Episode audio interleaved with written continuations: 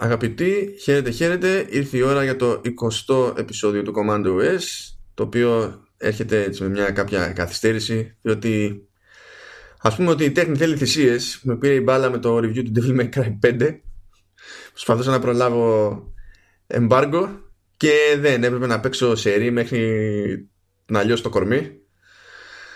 Και πήγαμε λίγο, λίγο πίσω. Αλλά τι να γίνει, τώρα πάει, τελείωσε αυτό θα το αναλύσουμε περισσότερο το Devil May Cry στο Vertical Slice που είναι και η θεματική τέτοια. Αλλά το μαρτύριο τελείωσε. Εντός εισαγωγικών. Το, το πάρει κανεί προσωπικά πάλι. Γεια σου, Λεωνίδα. Γεια σου, Μάνο. Μάνο! Έλα. Να, να σου πω. Ναι. Έγινε μαγικό. Για πες. Μαγικό όμως σου λέω, έτσι.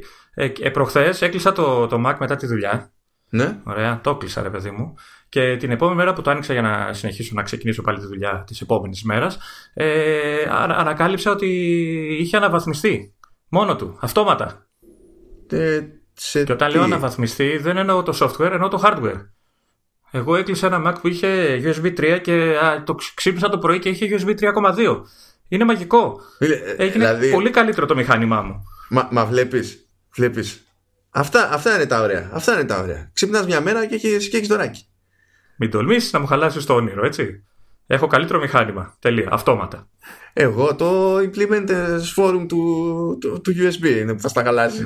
Δεν ξέρω τι Δεν γίνεται. ξέρω τι θες να μου πεις. Εγώ πλέον έχω 3,2. Πετάω. Πετάω.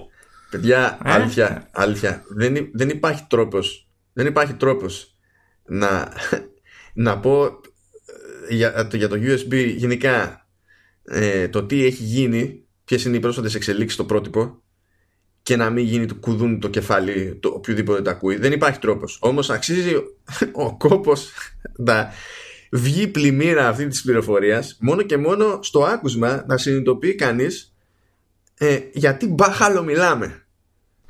Ξέ, ε, δεν θα σε αφήσω να το χαλάσεις. Εντάξει, άντε. Καταρχήν, ε, ε, είμαι πλέον super speed. Πιο απ' όλα. τα super speed. το, απ- εντάξει, το απλό, γιατί είναι, είπαμε, εντάξει, έκανε την αναβάθμιση στο μηχάνημά μου αυτόματα, άλλαξε τσιπάκια μέσα και έγινε 3,2 και super speed. Α, εντάξει, δεν έφτασε να είναι και. Ε, κάτσε, ψάχνω να βρω πώς λέγονται τα υπόλοιπα. Ναι, super speed 20 Gbps, έτσι. Αλλά super speed. Χα! Ε, ναι, είναι μια τάκα που άκουσα. και, και μ' άρεσε ήταν ότι έτσι όπως τα έχουν κάνει το, το USB το ένα ήταν σκέτο speed. είναι το speed. και τώρα έχουμε μπλέξει, έχουμε 300 super speed. Λοιπόν, ε, Είναι ηλίθιοι να ξεκινήσουμε έτσι. είναι, είναι, είναι. Και ε, ε, ένας ωραίος τρόπος να το προλογίσουμε αυτό το επιχείρημα, το επιχείρημα, αυτή τη θέση ότι οι τύποι δεν την παλεύουν καθόλου, είναι ένα poll που έγινε μεταξύ προγραμματιστών στη, στην κοινότητα του Ubuntu όπου μιλάμε για Linuxάδες οπότε αντιλαμβάνεστε ένα, δηλαδή χοντρικά σε τι επίπεδα κινούνται και με τι πράγματα είναι εξοικειωμένοι ε, σε επίπεδο χρήστη κτλ. ένα, ένα κάψιμο παραπάνω το έχουν. ναι, ναι, ναι, ναι. Και λέει ρε παιδί μου, ποια, ποια είναι τα, ε, τα δυσκολότερα πράγματα που. Ποια είναι μάλλον τα πράγματα στα οποία δυσκολεύεται περισσότερο ένας προγραμματιστής. Ε, θα πω ότι η δεύτερη ε, τέλος πάντων δημοφιλέστερη επιλογή έχει ποσοστό 16% και η πρώτη είναι 49%. Δηλαδή, τώρα, δηλαδή υπάρχει τεράστια συμφωνία ως προς το ποιο είναι το πιο δύσκολο πράγμα που καλύτερα να κάνεις προγραμματιστής. Και αυτό είναι η ονομασία των πραγμάτων. Να, να, να βαφτίζει. Okay. Το οποίο θα καταλάβετε ότι εκφράζεται και στην περίπτωση του, του USB IF που πραγματικά δεν πρέπει, δηλαδή πρέπει να έχουν πολύ καιρό να συζητήσουν με άνθρωπο κανονικό. Εν τω μεταξύ, πρόσφατα δεν είχε γίνει πάλι αλλαγή στα ονόματα. Ή, ή το θυμάμαι εγώ τώρα, το είχα διαβάσει. Από 3 σε 3-1. Που πάλι τσακωνόμασταν, τσακωνόμασταν, που πάλι προσπαθούσα να ξεμπλέξω τα, τα μπερδεμένα και προσπαθούσα να με εξηγήσεις. Τεχνικώ εκείνο είχε γίνει πρόπερση τέλος πάντων.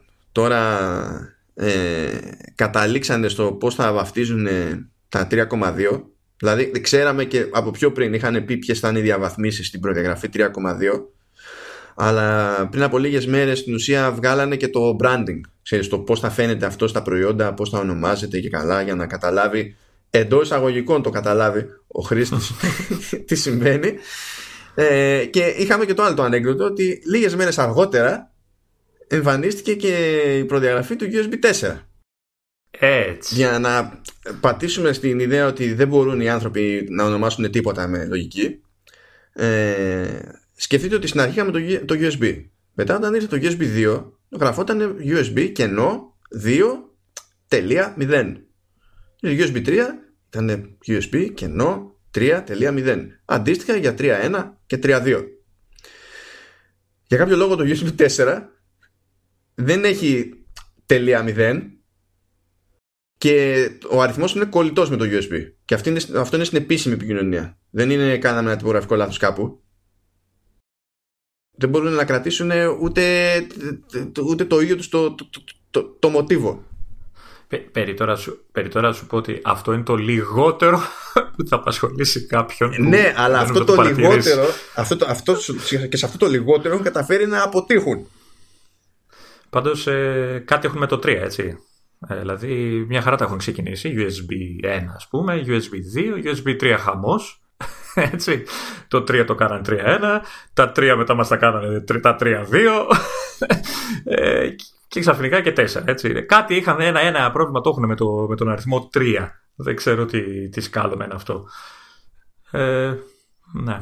ναι. Τέλος πάντων. ε, Πρώτα απ' όλα προφανώς δεν ξέρουν τι σημαίνει ο αριθμός 3. Γιατί... Να σου πω, θα, θα προσπαθήσεις να κάνεις την αντιστοίχηση; Ναι, ναι, τι ναι, είναι ναι, το ναι. καθένα πλέον; ναι, γιατί έχει, έχει, έχει την πλάκα του αυτό. Έχει την πλάκα του. Λοιπόν, έχουμε και λέμε. Ε, στην προδιαγραφή USB 3.2 υπάρχουν τέσσερις παραλλαγές. Γελάει ήδη. Ναι, πρόσεξε. Θα επικοινωνούνται όμως με το δικό τους branding ε, τρεις από τις τέσσερις. Γιατί στην ουσία δύο από τις τέσσερις θα έχουν το ίδιο σύμβολο, το ίδιο branding, ενώ δεν είναι ακριβώς το ίδιο πράγμα. Πώς φαίνεται αυτό; Ε, υπέροχο. Ξεκινάς πάρα πολύ ωραία.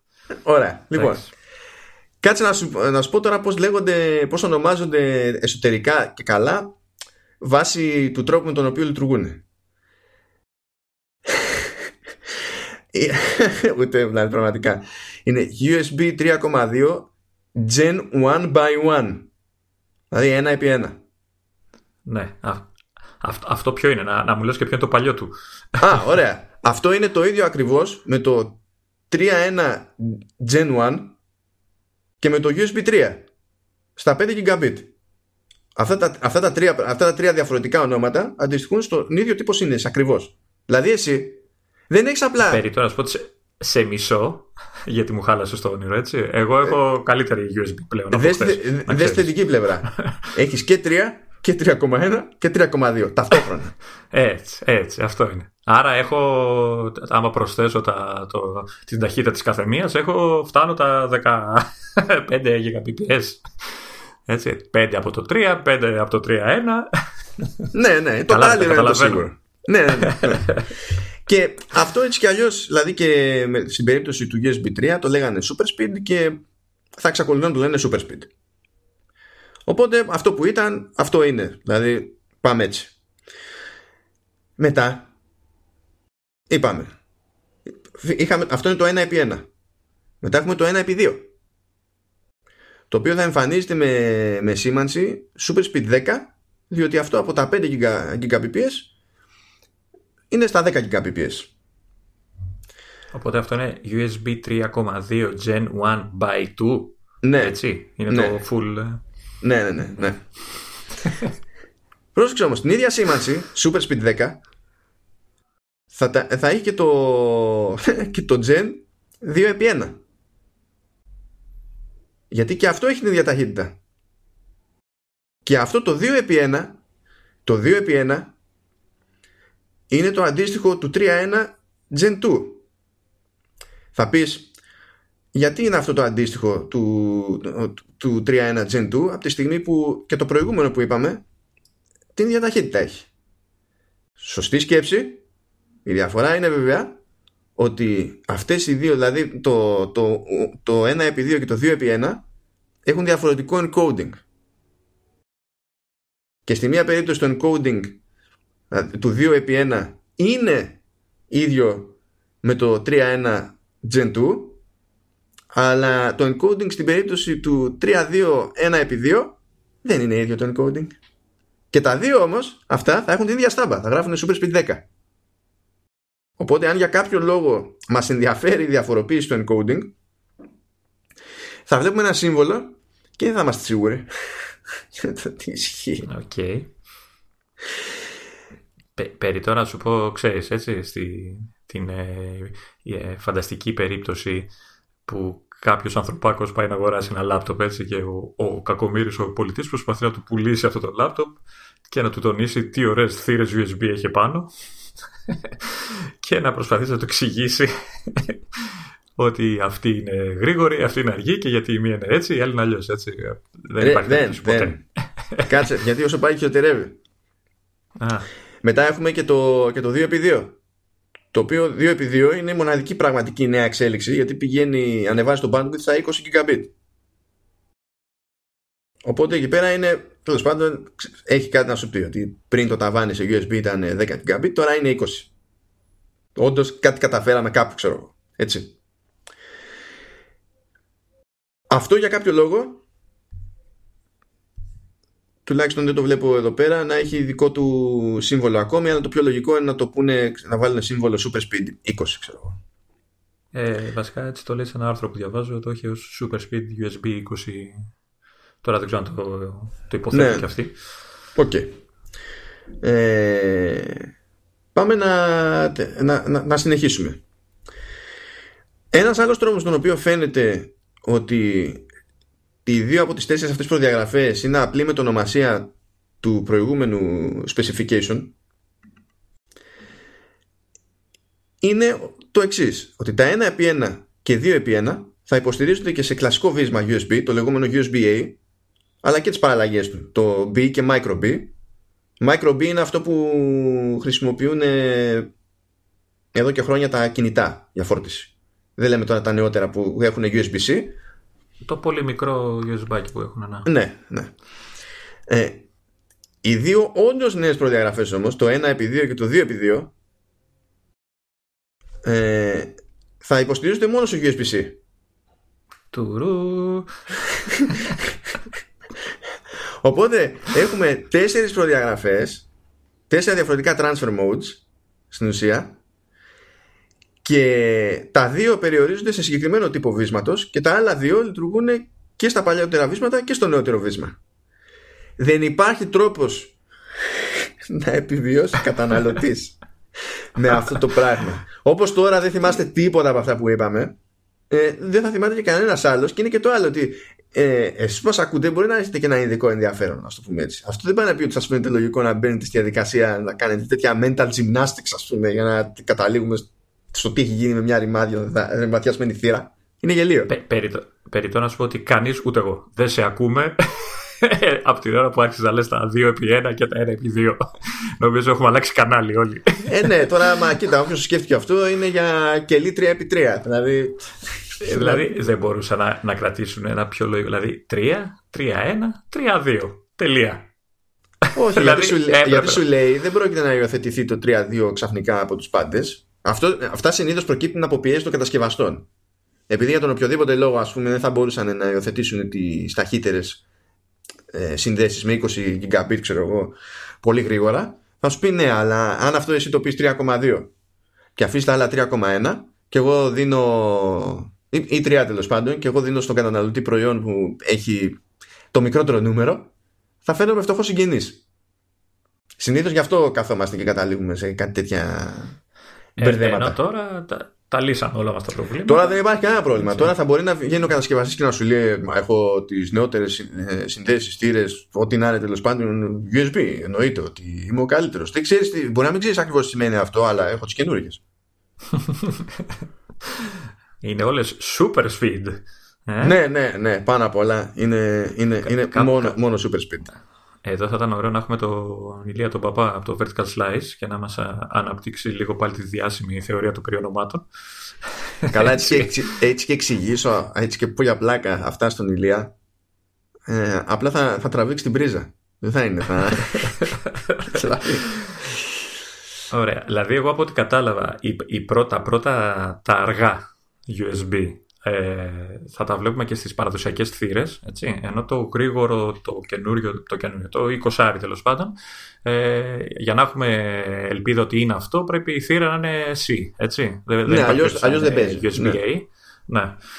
Okay. Αλλιώς, αλλιώς δεν, παίζει, δεν παίζει δηλαδή αν θέλουμε την υψηλότερη ταχύτητα που μπορεί να προσφέρει τέλος πάντων ας το πούμε η τρίτη γενιά του USB μόνο USB-C το οποίο USB-C μπορεί να είναι USB-C αλλά μπορεί να είναι και Thunderbolt έτσι ναι, ναι, ναι. αυτό, θα το πάμε, αυτό θα το πάμε φύσαμες. δηλαδή, καλά, δεν νομίζω, δεν νομίζω σύνδεση Thunderbolt 3 να ξέρει απαραίτητα τι να κάνει με, με USB 3.2. Δηλαδή, ε, μπορεί να το ρίχνει σε 5 ή σε 10.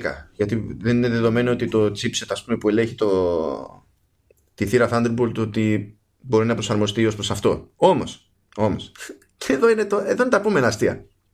Που είναι καλύτερη κατάσταση, αλλά ε, χωράει και πάλι γέλιο.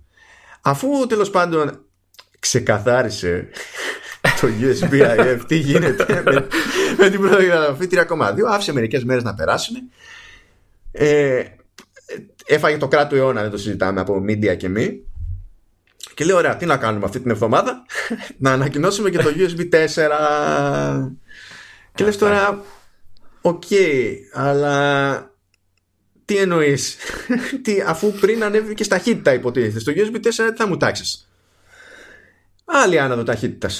θα σου τάξει και πάει από τα, ε, από τα 20 gigabit που δεν έχουμε προλάβει να δούμε ως ταβάνι, πηγαίνει στα 40. Οκ. Okay. Ε, πώς έχει γίνει τώρα αυτό; Στην ουσία η, η, η σύνδεση USB 4 η οποία από την αρχή θα λειτουργεί μόνο με, σε βίσματα USB-C. Δεν υπάρχει εναλλακτική. Το ξεχνάμε. Δηλαδή αν κάποιος λέει USB 4 παντρεύεται USB-C δεν υπάρχει επιλογή. Άντε και στο καλό να πας και αρχίσουμε και γλιτώνουμε κάποτε από τα παλιά τα βίσματα. Okay. το USB 4 λοιπόν είναι το Thunderbolt 3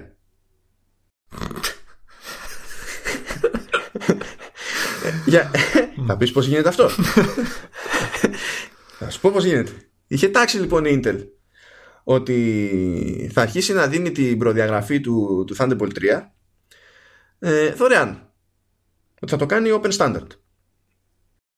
Οπότε το USB-IF, το, οι εταιρείες που κουμαντάρουν τέλος πάντων γενικά την προδιαγραφή USB, πήραν όντως την προδιαγραφή του Thunderbolt 3 και σου λέει: Ωραία, θα τη χρησιμοποιήσουμε έτσι όπως είναι και θα είναι το USB 4.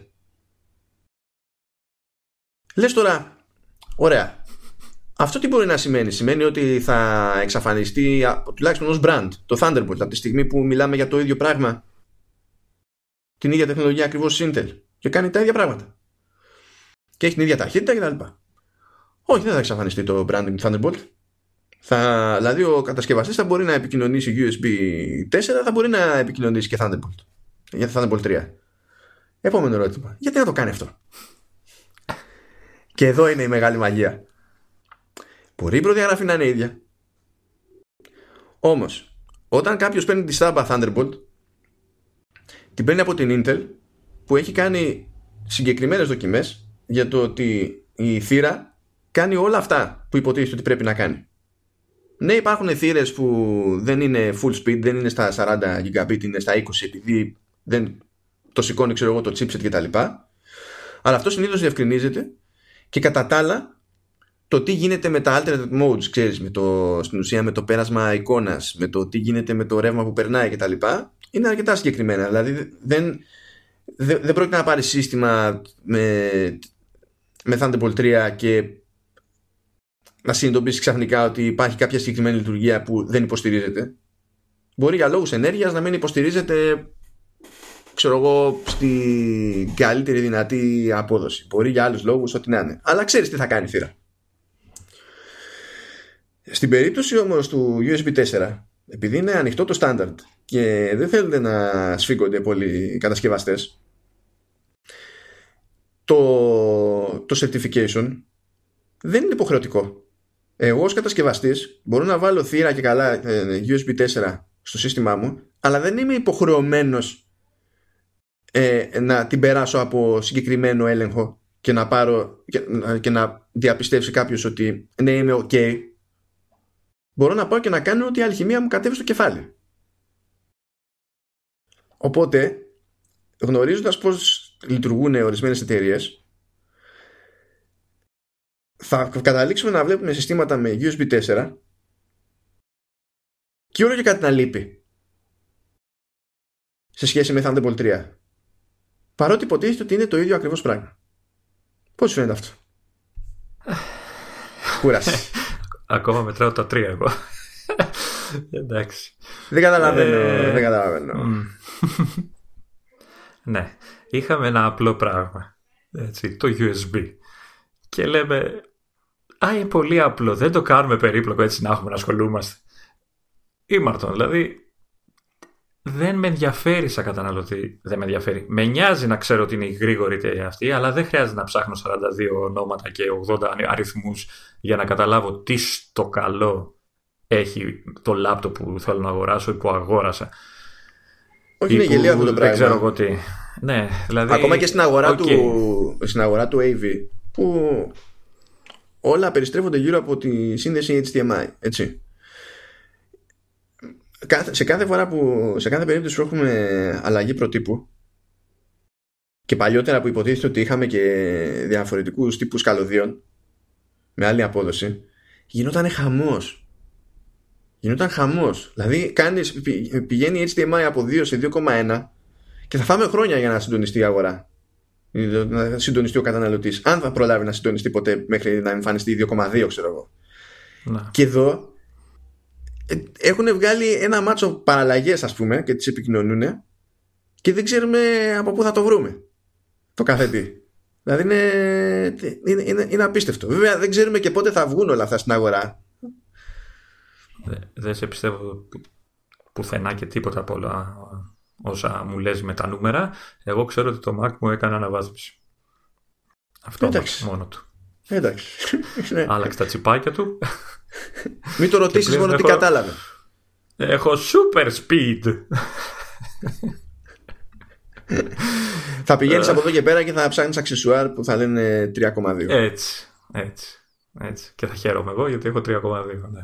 Αλλά θα τσεκάρεις. Έχουν, έχουν καλώδιο USB-C ή όχι; Ε, εντάξει, εμένα δεν με παίρνει, δεν έχει αλλάξει το σχήμα ακόμα. Μόνο αυτό μου μένει τώρα, να αλλάξει και η, και η τρύπα, να γίνει USB-C μόνη της. δεν τους μπορώ, δεν τους μπορώ καθόλου, αλήθεια. Άδικα, είναι, είναι, οι τύποι είναι αστείοι. Είναι απλά αστείοι. Δεν, δεν υπάρχει τρόπος να το σώσουν αυτό το πράγμα. δηλαδή, πρώτα απ' όλα δεν θα έπρεπε ποτέ να είχαν κάνει τα 1,1, 2. Χίλιε φορές να είχαν μείνει στο 3 και να λέγανε ότι ωραία, αυτή είναι η πεντάρα, αυτή είναι η δεκάρα, αυτή είναι η κοσάρα. Να βάλει τα νουμεράκια. Mm-hmm. Αυτά τα νουμεράκια όμως. Και να ξεπερδέψουμε εκεί και να έρθει η ώρα για USB 4 και να συνειδητοποιήσουν ότι πρέπει να ξαναβάλουν space ανάμεσα στο, στο B και το 4 και να έχουν να λένε εκεί πέρα κάτι άλλο συγκεκριμένο ρε παιδί μου. Δεν είναι, δεν είναι δουλειά αυτή. Πραγματικά δεν είναι δουλειά αυτή. Σκέψου και το iPad Pro ξεκίνησε με 3,1 και τώρα έχει 3,2. Ε, ε, ε. Έτσι, αναβαθμίστηκε και το iPad Pro που δεν έχω πάρει ακόμα γαμό του. αυτό περίμενα βασικά να δω τι αναβάθμιση θα κάνει μόνο του. ναι, ναι. ναι. αυτό, αυτό είναι πάνω απ' όλα. Δεν, δεν, απλά δεν είναι σοβαρά αυτά τα πράγματα. Δεν είναι σοβαρά αυτά τα πράγματα. Δεν, δεν, δεν, δεν καταλαβαίνω. Δηλαδή, ποιος κάνει αυτή την πρόταση σε κάποιον άλλον και αυτός ο κάποιος άλλος λέει Α, εντάξει. Πάμε, το έχουμε. Τέλος πάντων. Το, το ξεκαθαρίσαμε το τοπίο. Ναι, ναι, ναι. Αυτό, αυτό πάνω απ' όλα. Είναι, αυτό ξεκαθαρίζει μόνο με ακουαφόρτε. Να τρυπήσουν όλα, να μην τίποτα. Καθαρές λύσεις και τέτοια ξέρω. Ναι. Okay. Τα, τα ξεμπλέξαμε τα καλώδια μας, έτσι. Λοιπόν, τι, ναι. τι θες να κάνουμε τώρα; Α, α, μάζεψε τα, βάλτε στο σιρτάρι, να δούμε τι άλλο θα κάνουμε. ναι. Ε, έχω δύο λίγο περίεργα και μικρά πραγματάκια πριν περάσουμε σε κάτι άλλα που έχουν λίγο ζουμί παραπάνω. Ε, είναι γνωστό ελπίζω ότι η Apple ετοιμάζει δικό της ε, streaming video service. Έχει έτσι κι αλλιώς εδώ και δύο χρόνια περίπου ε, ξεκινήσει κάποιες παραγωγές έχει πάρει κυρίως κάτι, ε, ε, έχει πάρει παραγωγούς από τη, ε, από τη Sony και βασίζεται κυρίως σε αυτούς έχει κάνει κάποιες συμφωνίες για, για διαφορετικές σειρές. Ε, μερικές τουλάχιστον βάσει ονομάτων συντελεστών και τα λοιπά ενδιαφέρον συμφωνίες. Δεν έχει νόημα να το κάνουμε τώρα για νιά αλλά τέλος πάντων προχωράνε οι παραγωγές. Υπάρχει ένα debate για το αν θα ανακοινωθεί επισήμως αυτή την εβδομάδα η, η υπηρεσία αυτή αν θα πάει παραπέρα αλλά σίγουρα θα ανακοινωθεί φέτος. Δεν, δεν θα γίνει το event που λέγανε για αυτό το πράγμα. Αυτό, αυτό δεν έχει επισημοποιηθεί παρά εξακολουθεί να είναι θυμολογούμενο event. Μάλιστα ε, και ακόμη και έτσι υπάρχει ξέρεις και διάσταση απόψεων ακόμη και στη φημολογία για το, γιατί λένε ότι αυτό το event μάλλον θα έχει να κάνει με services αλλά δεν, το, το βίντεο δεν είναι το μόνο κομμάτι που έρχεται στα services είναι ε, και ξέρεις η υπηρεσία για τα περιοδικά ξέρω εγώ και ο ένας υποστηρίζει ότι μάλλον θα ανακοινωθεί η μία, ο άλλος υποστηρίζει ότι μάλλον θα ανακοινωθεί η άλλη, άλλοι λένε ότι θα ανακοινωθούν και οι δύο. Τέλος πάντων. Α φτάσουμε να υπάρχει παρουσίαση και βλέπουμε. Τώρα εντάξει, βλέποντας και κάνοντας. Βγήκε μια αναφορά τέλος πάντων τι τελευταίες μέρες που λέει ότι η, η παραγωγή με τους οποίους συνεργάζεται η, η Sony δημιουργεί τέλος πάντων των σύρων που ετοιμάζονται. Ε, έχουν μια κάποια ενόχληση τέλος πάντων ε, διότι μπλέκει πάρα πολύ το management της εταιρείας. Δηλαδή ακόμη και ο Tim Cook ας πούμε θα του στείλει παρατηρήσεις με βάση τα δείγματα που προφανώς βλέπει ε, ε, Εννοείς παρατηρήσεις σε επίπεδο ξέρω εγώ δεν μου αρέσει το σενάριο ή τέτοιο πράγμα; Ε, Κοίτα ένα ένα πραγματικά αστείο αυτό θα ήθελα να υπάρχει κάπου σε post τέλος πάντων και να υπάρχει απόδειξη ότι δηλαδή θα, θα γέλαγα. Και καλά ρε παιδί μου σε μια περίπτωση που μια παραγωγή εντάξει, ήταν πιο σκοτεινή ρε παιδί μου από αυτό που περίμενε μάλλον ο Κουκ ή από αυτό που προτιμούσε ενδεχομένως ο Κουκ. Και καλά ένας σχόλιο που λέει Don't be so mean. Λες τι Τι σχόλιο είναι αυτό και γιατί ας πούμε. Αν ισχύει κάτι τέτοιο είναι ψηλοτραγικό έτσι. Θυμίζει λίγο Ξέρεις, ψαλί, ψαλίδισμα. Είδα, γι' αυτό κάνω αυτή τη συζήτηση, διότι υπάρχουν δύο κομμάτια σε αυτό το θέμα. Ε, Το ένα είναι ότι ε, και καλά ο χώρος είναι έκπληκτος και το ότι το management μιας εταιρείας βάζει χέρι στη δημιουργική διαδικασία, το οποίο δεν είναι κάτι πρωτότυπο για αυτό το άθλημα και δεν το λέω για, ως ελαφρυντικό για την Apple, γιατί εγώ ανησυχώ γενικά για αυτό το κομμάτι έτσι κι αλλιώς και για άλλο λόγο που θα εξηγήσω όσο το πω. Αλλά ε, είναι άλλο, δηλαδή, άμα θέλουμε να μας ενοχλήσει το φαινόμενο, να μας ενοχλήσει το φαινόμενο και να πάμε κόντρα στο φαινόμενο. Αλλά μην κάνουμε ότι το φαινόμενο αυτό είναι, είναι, είναι μοναδικό. Έχουν, έχουν γίνει ή έχουν επιχειρηθεί να, να γίνουν εξωπραγματικές παρεμβάσεις. Δηλαδή κάποτε το, το Back to the Future ας πούμε ως τίτλος δεν άρεσε και η, η πρόταση που τέλος πάντων ευτυχώς που ε, ήταν η, η αντιπρόταση ξέρω εγώ γιατί ήταν The Man from Pluto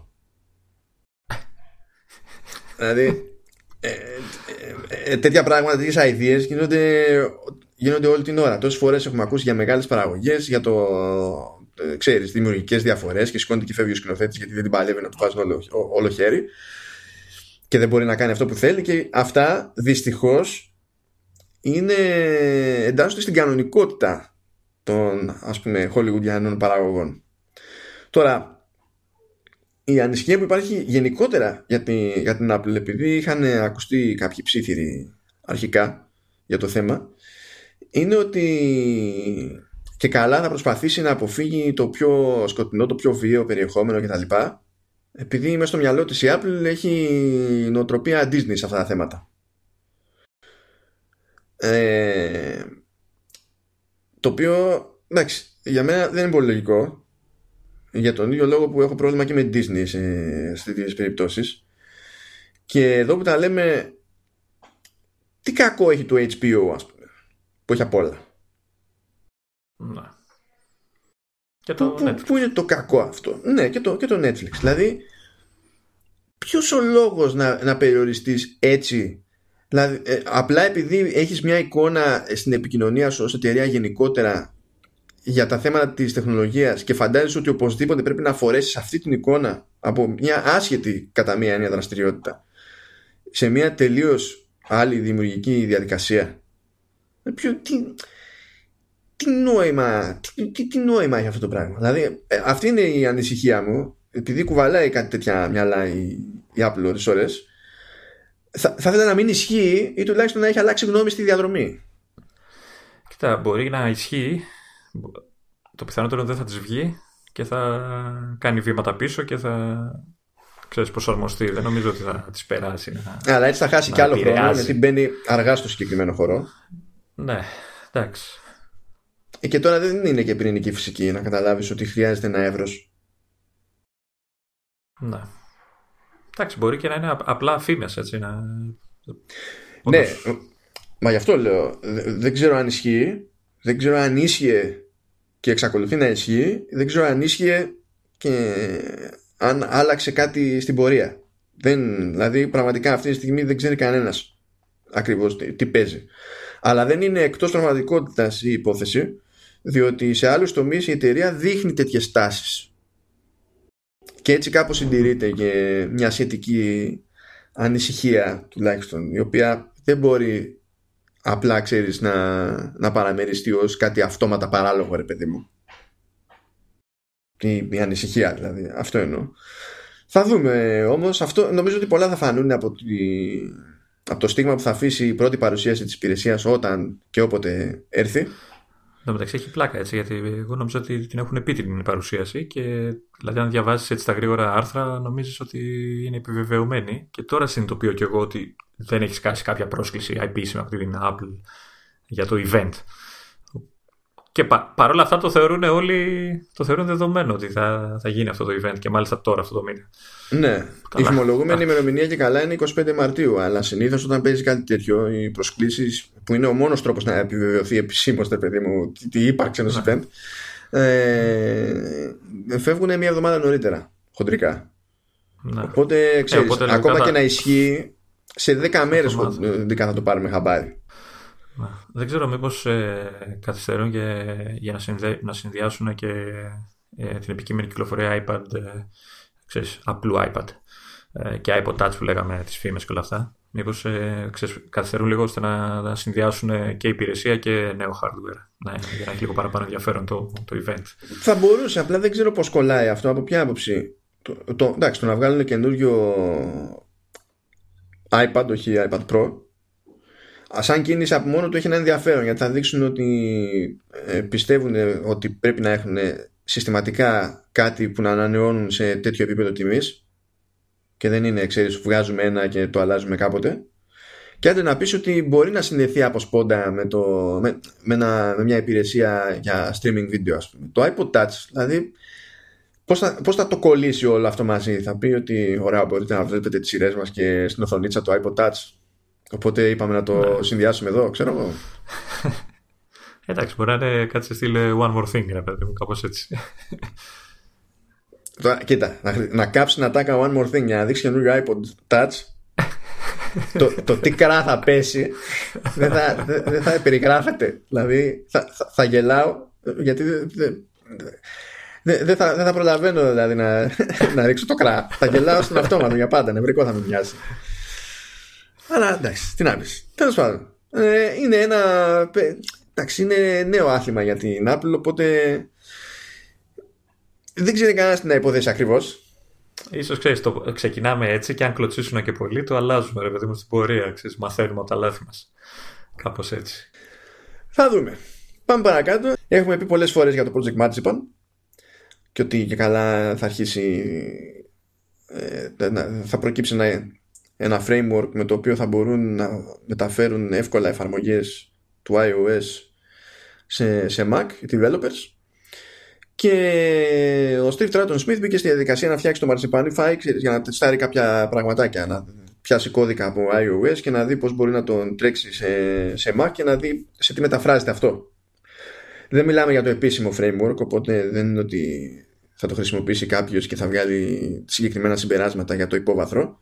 Αλλά μπορεί τουλάχιστον πιο εύκολα, ξέρεις, να δει κάποιος σε, σε πρακτικούς όρους σε τι μπορεί να αντιστοιχεί ρε παιδί μου αυτό το πράγμα. Τι, για να πάρει μια γεύση από την εμπειρία χρήσης ας το πούμε έτσι. Ακόμα και με μη, σε μη ιδανικούς όρους και συνθήκες. Ε, και από ό,τι έχω μαζέψει ξέρω εγώ από πρώτες αντιδράσεις μεταξύ διαφόρων developers ε, η, η πρώτη έτσι εντύπωση είναι θετικότερη από το αναμενόμενο. Φαίνεται ότι αυτή η τριβή σε τελείως βασικό επίπεδο κάθεται πιο καλά σε developers από ότι υπέθεταν οι ίδιοι οι developers.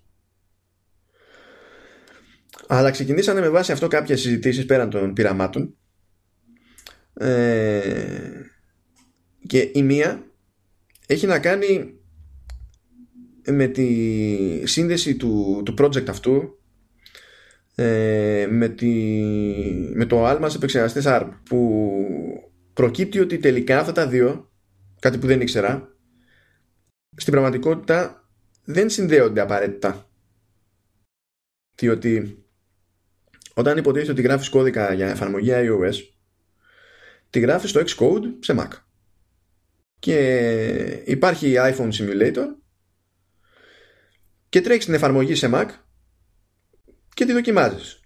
Μπορείς να τη βάλεις, να βάλεις στο simulator να τρέχει ως διαφορετικές εκδόσεις iPhone τέλος πάντων για να μπορέσεις να δεις ξέρεις πως φαίνεται εδώ, εκεί, και εκεί και παραπέρα. Διότι η μοναδική εναλλακτική σου αλλιώς θα ήταν να έχεις κάβα από προηγούμενα iPhones και να τα φορτώνεις εκεί και να βλέπεις τι γίνεται. Ε, και σε εκείνη την περίπτωση ναι μεν είναι simulator αλλά δεν είναι emulator ο κώδικας δηλαδή που προκύπτει από τα frameworks της Apple σε αυτή την περίπτωση είναι ήδη κώδικας για αρχιτεκτονική 686 της Intel που ωστόσο μεταφέρεται μπαμ σε, σε ARM. Γιατί είναι το, είναι, το framework τέτοιο που το επιτρέπει. Δεν είναι ότι χρειάζεται ξαφνικά να μπεις στη διαδικασία και να αλλάξεις τα φώτα στο κωδικά σου. Οπότε κάποιος μπορεί να μπει στη διαδικασία και να φτιάχνει εφαρμογές ε, για iOS να τις αξιοποιεί μετά δηλαδή αφού θα αρχίσουν αυτές τις προσπάθειες από φέτος να σε αξιοποιεί και σε Mac χωρίς να έχει αυτόματα την ανησυχία ότι έτσι και γίνει η μετάβαση σε ARM θα του βγει η πίστη για να υποστηρίξει την αρχιτεκτονική ή ότι θα πρέπει οπωσδήποτε ε, ή να υποστηρίζει 686 ή να υποστηρίζει ARM. Γιατί θα ήταν μανούρα να υποστηρίζει και τα δύο. Αυτό μου δημιουργεί ελπίδες τέλος πάντων για, δηλαδή εφόσον το έχει στήσει έτσι το πράγμα για το πόσο καλά μπορεί ενδεχομένως να πάει μια μετάβαση η οποία ίσως να μην γίνει δηλαδή δεν νομίζω κι εγώ το, τα έχουμε ξαναπεί και οι δυο μας εδώ θεωρώ δύσκολο να γίνει με τη μία. Θα γίνει σε στάδια. Γενικά είναι δύσκολο το εγχείρημα το έχουμε ξαναπεί όλο αυτό το, το να, και τεχνικά δηλαδή πώς θα δουλέψει όλα αυτά αλλά και κατά πόσο θα το αγκαλιάσουν οι, οι, οι διάφοροι developers. Ε, είναι ένα ψηλομεγάλο στοίχημα για την, ε, για την Apple αυτό. Και σίγουρα αν το καταφέρει θα, τη, θα διευκολύνει αυτό που λες. θυμάσαι που αναρωτήθηκες στις προάλλες τι θα σημαίνει αυτό ενδεχομένως για, για την τιμολογηση Βλέπω ότι υπάρχει debate και μεταξύ των, των developers δεν είναι σίγουρος ο καθένας για το τι έχει νόημα να κάνει ας πούμε. Ε, αλλά υπάρχει και εξή ανησυχία ότι ό,τι και αν διαλέξει ο καθένας ξεχωριστά σίγουρα θα υπάρξουν εκείνοι που ε, θα μεταφέρουν την εφαρμογή τους στο περίπου και θα την αφήσουν κοψοχρονιά όπως είναι σε iOS ας πούμε. Και αυτό θα δημιουργήσει πίεση στις τιμές σε developers που χρεώνουν παραπάνω συνήθως. Και ακόμα και αν δεν μιλάμε για, για εφαρμογές που έχουν προκύψει ξέρεις έτσι από iOS αν πλημμυρίσει το Mac App Store με εφαρμογές από iOS που είναι πολύ χαμηλές σε τιμή ακόμα και αυτοί που είναι γραμμένοι εξ αρχής για Mac συγκεκριμένα ίσως να βγει χαμένη στην εντύπωση στα μάτια του, του χρήστη τέλος πάντων επειδή θα έχει τελείως άλλη τιμολόγηση θα είναι γενικά πιο ακριβή τέλος πάντων και δεν νομίζω ότι από τις συζητήσεις που βλέπω ότι έχει καταλήξει κάποιος σε συγκεκριμένο σχέδιο δράσης δηλαδή πρέπει να είναι και αυτοί το ίδιο χαμένοι όσο είμαστε και εμείς αυτή τη στιγμή ε, εντάξει, είναι αρχή ακόμα. Έτσι. Θα υπάρξει μια ζούγκλα, ένα, ένα χάος. Ε, δεν ξέρω αν η Apple βοηθήσει σε αυτό, δηλαδή βάλει κάποιο πλαίσιο στο οποίο θα κινηθεί ο καθένας ε, για να δώσει και μια βάση. Ε, αλλά σίγουρα στην αρχή σου λέω, ήταν η πρώτη μου απορία και από ό,τι βλέπω δεν είμαι ο μόνος που το, που, που, που, που το σκέφτεται αυτό πώς θα, πώς θα λυθεί. Είναι, είναι λογικό να έχουν απορία ε, developers που θέλουν να ζήσουν υποτίθεται από αυτή τη διαδικασία, από τους και το θέμα. Αλλά βλέπω ότι και εκεί mm. το debate δεν έχει φτάσει, δεν έχει προλάβει να φτάσει κάπου. Ε, δεν υπάρχει μια κατεύθυνση τέλος πάντων που να φαίνεται ότι κερδίζει ξέρω, σαν προσέγγιση. Οπότε νομίζω ότι θα γίνει αυτό που λέγαμε στο προηγούμενο επεισόδιο, ότι απλά θα δοκιμαστούν τα πάντα όπως να είναι. κάποια στιγμή κάποιο μοντέλο θα επιβιώσει, ξέρω εγώ. Ναι. Αλλά ναι, εντάξει. Αυτά από τις καμενίλες. Ε. Τώρα ήρθε η ώρα σου, Λεωνίδα.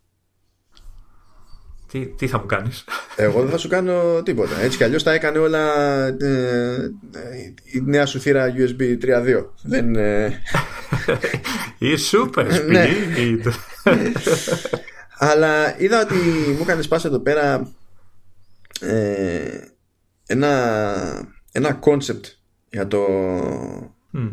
WatchOS 6 δηλαδή ε, είναι στην ουσία δεν, δεν είναι κάτι που βασίζεται απαραίτητα σε, σε ενδείξεις. Είναι αυτό που έχει σκαρφιστεί τέλος πάντων ο κάτσα πω το όνομά του ο, ο Ματ Μπέρτσλερ.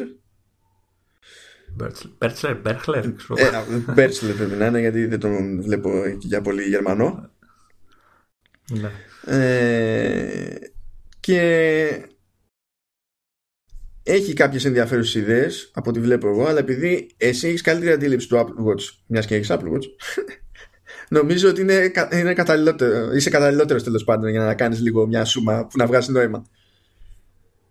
Κοίτα, ε, καταρχάς να πω ότι τέτοια concept ε, είναι ε, τα, τα γουστάρω ρε παιδί όταν σκάνε, όχι μόνο για το Watch. Γενικά όταν κάποιος ε, ερασιτέχνης εισαγωγικά ασχολείται με ε, και δημιουργεί προτάσεις για, είτε για το iOS είτε για το WatchOS ή δεν ξέρω τι άλλο. Ή ακόμα και για το macOS.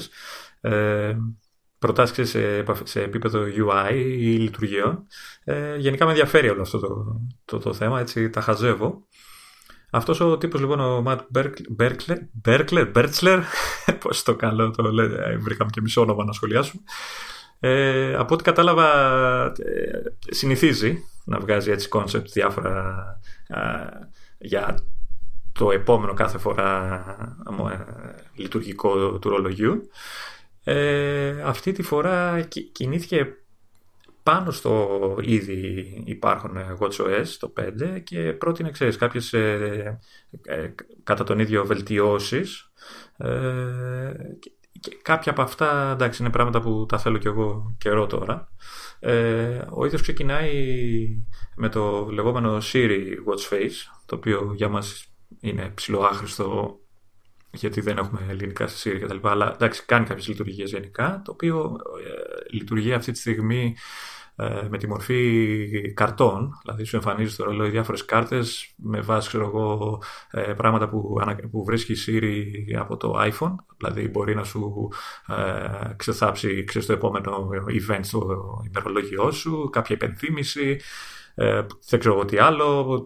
Ξέρεις, ή έξω νομίζω μπορείς να ρυθμίσεις ότι είναι η ώρα τάδε και φεύγω για από τη δουλειά. Οπότε ξέρεις, σου βγάζει directions και δεν ξέρω τι. Σου βγάζει τόσο προτάσεις οι οποίες αξιοποιούν έξω την τεχνολογία της Siri κτλ. Ο, ο Μπέρσλερ ε, είπε ότι γενικά εντάξει, δεν είναι και από τα πιο όμορφα watch faces, όντως, ε, και έκατσε και το ανασχεδίασε αυτό το, το watch face. Ε, το στήριξε ε, στα watch face τα, το, τα λεγόμενα infograph που έχει το watch, το watch face το, το, το, το, συγγνώμη, το watch το 4, το series 4 ε, τα οποία έχουν, έχουν την ιδέα στο, ότι στην στο, στο, 5, όσο πιο πολύ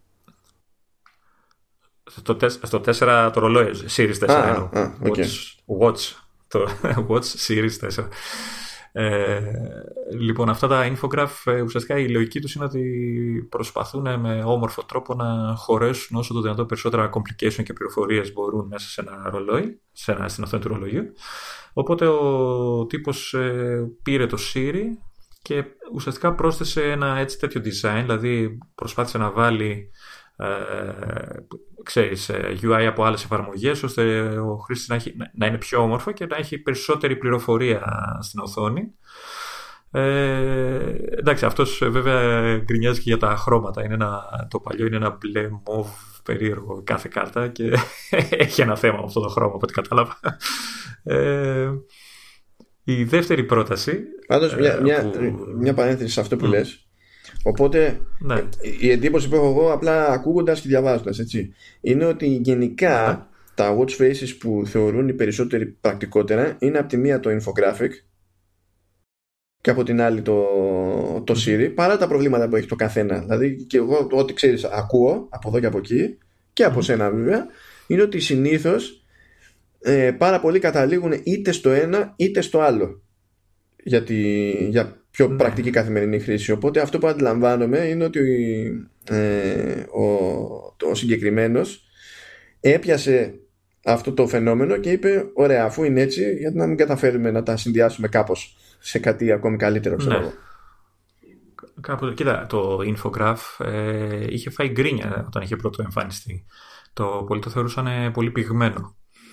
Ε, ε, εμένα, να σου πω την αλήθεια, μου άρεσε όπως το βλέπα πριν ξέρεις, ε, πάρω το, το watch, ε, πριν πάρω το ρολόι, ε, μου άρεσε σαν design, ειδικά το, το κυκλικό. Το, αυτό που δείχνουν συνήθως στις διαφημίσεις. Ε, και δεν σου κρύβω ότι είναι και το watch face που χρησιμοποιώ πάντα, πάντα σχεδόν καθημερινά. Ναι. Ε, γιατί μου επιτρέπει να έχω πολλά complications και βασικά, δηλαδή μπορώ να έχω το τηλέφωνο, μηνύματα, mail, το ημερολόγιο, όλα μαζί ταυτόχρονα, καιρό, ε, ξέρεις, θερμοκρασίες και τέτοια. Ε, και τα, τα έχω όλα, ξέρεις, με μια ματιά, μπλα μπλα και οκ. Okay. Ε, τώρα αυτός θέλει σε όλο αυτό, εντάξει δεν θα έχει τόση πληροφορία γιατί είναι, εντάξει, δεν χωράνε όλα, αλλά θέλει να βάλει μέσα και τη, και τη Siri, το Watch Face της Siri, ε, το οποίο εικάζω, γιατί σου λέω δεν μπορείς να το εκμεταλλευτείς πλήρως εδώ στην Ελλάδα, ε, είναι όντως ε, έχει ενδιαφέρον. Οπότε, ναι, μια πρόταση σαν αυτή έχει λογική να, τα συνδυά, να συνδυάσει και, τον ένα, και το ένα watch face με την πολλή πληροφορία και τις δυνατότητες της Siri. Ε, τέλος πάντων, ε, δεν ξέρω αν θα το, θα το κάνει αυτό η Apple, να σου πω την αλήθεια. Ε, μακάρι να κάνει κάτι αντίστοιχο. Νομίζω ότι η κατεύθυνση της ε, ιδέας αυτής είναι σωστή μακάρι, Γιατί, Δηλαδή αυτή είναι η εντύπωση που μου μένει, ρε παιδί μου, από αυτά που βλέπω και από αυτά ναι, που ναι. βλέπεις και εσύ. Ε, μετά ασχολήθηκε με μια φήμη που έσκασε πριν λίγες μέρες για το, για το καινούργιο WatchOS, ίσως και για, για τα επόμενα μοντέλα του ρολογιού.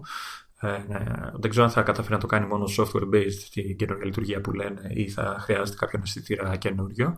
Ε, όλοι μιλάνε για τις δυνατότητες παρακολούθησης ύπνου και καλά ξέρεις φοράς στο ρολόι και μετράει χρόνους, πόσο κοιμάσαι, τι, σε τι φάση ε, ήσουν και για πόση ώρα, ε, τέτοια πράγματα. Τέλος πάντων, όλη την, την εικόνα του ύπνου. Ε, και ο, ο τύπος ε, ουσιαστικά έφτιαξε ένα, ένα watch face το οποίο θυμίζει λίγο και τα activity rings που έχει ήδη το ρολόι για τη γυμναστική ε, τα οποία όμως θα αναφέρουν πληροφορίες για, το, για τον ε, ύπνο και αυτός βάζει μέσα και ε, πράγματα όπως το meditation ε, που κάνουν διάφοροι ε, και φτιάχνει ένα ρολόι ουσιαστικά για να έχεις άμεση πρόσβαση σε τέτοιες ε, λειτουργίες.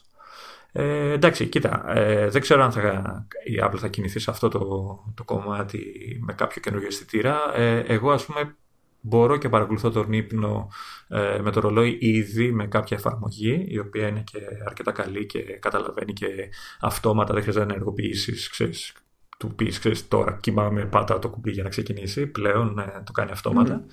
Και είναι και σχετικά καλή. Ε, για ποια σαν, σαν ακρίβεια. Λέω για το. Α, ναι, είδες. Ε, λέω για το Sleep ε, Plus Plus. Αν θυμάμαι καλά ακριβώς το όνομα. Ναι, νομίζω αυτό είναι. Το οποίο είχε, ξε... είχε ξεκινήσει. Ναι, είναι από έναν τύπο ο οποίος ούτε, ούτε που ξέρει πόσες εφαρμογές έχει βγάλει γενικά. Ε, αυτό, αυτό είχε ξεκινήσει όπως σου λέω. Ήταν χειροκίνητη εφαρμογή. Δηλαδή έλεγε πέφτω στο κρεβάτι και το πατάω και ξεκινάει υποτίθεται να, να μετράει και καταλαβαίνει πότε κοιμάσαι κτλ. Κάποια στιγμή έκανε ένα ωραίο update και από τότε είναι αυτόματα όλα δεν ασχολείσαι καθόλου ουσιαστικά με την εφαρμογή και το πρωί που ξυπνάς πετάγεται στο iPhone notification τόση ώρα κοιμόσουνα, τόσο ήσουν ε, στριφογύριζες, τέτοια πράγματα. Έχει ένα ενδιαφέρον τέλος πάντων αυτό. Ε, Κυρίως γιατί ουσιαστικά δεν ασχολείσαι, δηλαδή το κάνει μόνο το όλο αυτό. Ε, απλά δεν ξέρω αν οι φήμες που έχουν σκάσει αναφέρονται απλά σε κάποιο software, σε κάποια λειτουργία του καινούριου WatchOS ή η Apple θα κάνει ένα βήμα παραπάνω και θα προσθέσει κάποιο ξέρεις, ε, αισθητήρα στο hardware οπότε και θα είναι αποκλειστική λειτουργία του επόμενου ε, ρολογιού. Λοιπόν, τώρα που το βρήκα, η εφαρμογή είναι του David Smith ο οποίος έχει ναι. και κάνει και, και podcast μαζί με τον Μάρκο Άρμεντ λέγεται Under the Radar και καταπιάνονται γενικά με τη δουλειά που κάνει ο David Smith και θυμάμαι ότι κάπου κάποια στιγμή πέτυχα ένα επεισόδιο που έλεγε για το πώς μπήκε στη διαδικασία να αυτοματοποιήσει το, την ανείχνευση του ύπνου. Δεν θυμάμαι τίποτα. θυμάμαι στο περίπου τη συζήτηση ότι έγινε τέλος πάντων συζήτηση για το θέμα. Ε, τώρα, ως προς αυτό που είπες, βέβαια, για το ξέρεις αν θα γίνει κάτι με αισθητήρα κτλ. Εικάζω ότι αυτό θέλει τελικά η Apple, άσχετα με το αν μπορεί να το κάνει αλλιώς με αυτοματισμό. Γιατί έτσι βγάζει νόημα και το ότι εξαγόρασε την Bandit, η οποία βγάζει αισθητήρα, ξεχωριστό βέβαια, δηλαδή τον βάζει στο, στο κρεβάτι τον αισθητήρα. Ε, και πρόσφατα βγήκε και νεότερη του έκδοση, δηλαδή πήγε από 3-3,5, δεν ήταν και καλά μεγάλο upgrade αλλά ξέρεις, είναι λίγο δύσκολο να, πεις, να, να πιστέψεις ότι η Apple μπήκε στη διαδικασία και αγόρασε την εταιρεία για να βγάζει ξεχωριστούς αισθητήρες ύπνου. Ναι. Ε, να σου πω η εφαρμογή που λες για να, να είμαστε σωστοί. Ε, εγώ, εμένα μου την εμφανίζω ότι είναι από κάποια εταιρεία. Δεν ξέρω αν είναι του τύπου που λες. Από μια cross forward consulting.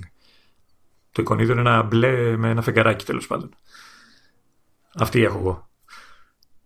Κάτσε γιατί αυτή μπορεί να είναι και η τυπική του ονομασία. Κάτσε να δω.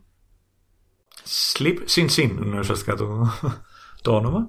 Ναι, ναι, ναι, ναι. Αυτό το έχει κουσούρι να τα κάνει όλα, να τα λέει μπλα μπλα, πλας πλας.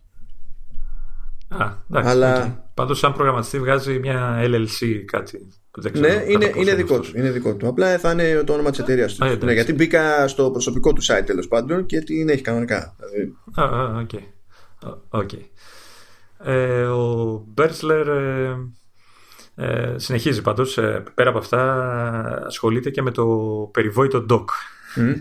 Το dock είναι, ξέρεις, το αντίστοιχο multitasking που κάνουμε όταν ξέρεις, θέλουμε να κλείσουμε, να ανοίξουμε εφαρμογές και τα λοιπά, που ξέρεις, κάνουμε, πώς κάνουμε στο iPhone tap tap το κουμπί ή στο iPad με τέσσερα δάχτυλα προς τα πάνω και δεν ξέρω τι, που εμφανίζει τις εφαρμογές ε, τις ανοιχτές και από εκεί κλείνεις ε, ή επιλέγεις ποια εφαρμογή θες να, να πας κτλ. Ε, αυτό το dock είχε αρχικά ξεκινήσει οριζόντιο.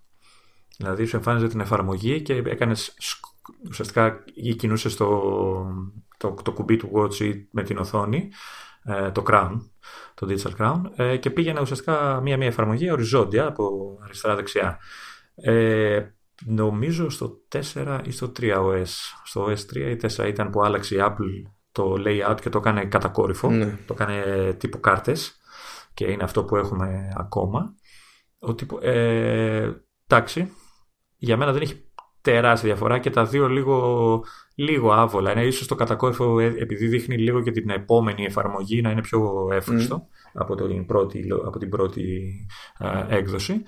Ε, ο, Μπέρτσλερ ε, το, το γυρίζει, κάνει κάτι όχι συνδυασμό των δύο, ουσιαστικά τι κάνει, ε, ε, κάνει πλέγμα.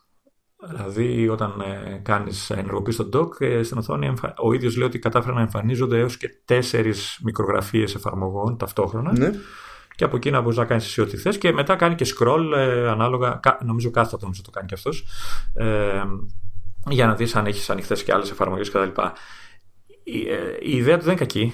Ε, τη, τη, θεωρώ πολύ πιο άμεση από την ε, λύση της ε, Apple. Ειδικά όταν ε, εντάξει, πόσες εφαρμογές πια να έχεις ανοιχτές στο Watch. Ε, οπότε θέλοντας να κλείσεις μία που ξέρω κόλλησε ή απλά θες να δεις γρήγορα τι υπάρχει ανοιχτό για να πας από τη μία στην άλλη κτλ. Ε, δεν, η λύση του είναι αρκετά άμεση. Έτσι, δηλαδή, έτσι πως το, το βλέπω κι εγώ και νομίζω είναι αρκετά βολική. Τώρα βέβαια αν θα κάνει κάτι αντίστοιχο η Apple δεν ξέρω γιατί το άλλαξε σχετικά πρόσφατα το, το δικό της το dock. Ε, εντάξει, δεν θα με χάλαγε να είναι πιο γρήγορο όλο αυτό. Ε, και μετά, εντάξει, περνάει σε κάτι που όλοι θέλουμε από την πρώτη στιγμή που κυκλοφόρησε το, ε, το Watch. Βασικά, ε, το, το, το χωρίζει σε δύο. Το πρώτο είναι ότι θέλει επιτέλους νέα Watch Faces. Ε, εντάξει, θέλουμε όντως και ε, όντως ε, πήραμε τα δύο infograph ε, που έδωσε με το WatchOS 4 ή 5 με η, η Apple κτλ. Αλλά για μένα τουλάχιστον δεν αρκεί, δεν αρκεί να έχεις. Θέλω πολλά, δεν ξέρω γιατί, έχω σκάλωμα. Θέλω να έχω πολλά watch faces. και μάλιστα ο ίδιος λέει ότι καλό είναι κάποια στιγμή να επιστρέψεις και στα ήδη υπάρχοντα και να τα ανανεώσει ναι, δεν είναι καθόλου κακή ιδέα, γιατί, οκ, να γίνει λίγο πιο μοντέρνα, πιο σύγχρονα. Ε, και ναι, θέλω, δεν ξέρω γιατί, το θεωρώ πολύ σημαντικό στοιχείο του ρολογιού να μπορείς να αλλάζεις ε, το design του ουσιαστικά σε επίπεδο software, έτσι, ε, ανάλογα με το τι θες να κάνεις. Ε, με έχω πιάσει πολλές φορές ε, σου είπα, καθημερινά χρησιμοποιώ το, το infograph που έχει για πρακτικούς λόγους κτλ. Αλλά θέλω να βγω μια βόλτα και ε, έχω πιάσει πολλές φορές να ψάχνω να βρω ένα watch face ε, πιο λιτό, πιο απλό, πιο όμορφο και καλά να, ξέρεις, και καλά άλλαξα ρολόι και είμαι Μα πιο λογικό είναι, γιατί αυτή, είναι και, αυτή είναι και βασική υπόσχεση της ιδέας ότι έχουμε μια οθόνη που μπορεί να προβάλλει οτιδήποτε. Ακόμα και όταν παρουσιαζόταν το πρώτο iPhone, ας πούμε, υποτίθεται ότι ε, για να εξηγηθεί γιατί πηγαίνουμε σε software keyboard ας πούμε ε, το παρουσιάστηκε ως το προφανές πλεονέκτημα ότι το τι εμφανίζεται σε αυτό το keyboard και πώς εμφανίζεται μπορεί να αλλάζει κατά την περίσταση. Κάτι που ναι μεν μπορεί να μην έχει την πληκτρολόγηση την, την ανάδραση που έχουμε σε κάτι άλλο ξέρεις, με κανονικά πλήκτρα αλλά προσφέρει κάτι που είναι αδύνατο να προσφέρει ένα πληκτρολόγιο οποιοδήποτε άλλου τύπου και στο, και στο ρολόι αυτό έχει διπλό ρόλο διότι από τη μία είναι το χρηστικό, η, χρηστική προσέγγιση σαν την περίπτωση που, λέγα, που έλεγε τότε ο Jobs για το, για το iPhone αλλά υπάρχει και η διάσταση της αισθητικής όπως είπες. Δηλαδή δεν είναι ανάγκη να χρειάζεται να πετύχει κάποιος να θέλει να πετύχει κάτι συγκεκριμένο στη χρήση για να τον ενδιαφέρει να έχει μια ποικιλία σε, σε προσώψεις είναι πολύ πιο ναι. εύκολο δηλαδή για μένα ναι. να θέλει κάποιος να έχει ποικιλία σε προσώπηση, ακόμα και αν δεν θέλει να καταφέρει τίποτα πέρα από το να βλέπει την ώρα. Ναι, γιατί ε, φαντάζομαι ότι πολλές φορές ε, ε, βγαίνω έξω τέλος πάντων και λέω άντε, αλλάξω λουράκι. Α μην έχω το σπορ λουράκι, να βάλω κάποιο άλλο ή να αλλάξω απλά το χρώμα, ρε παιδί μου.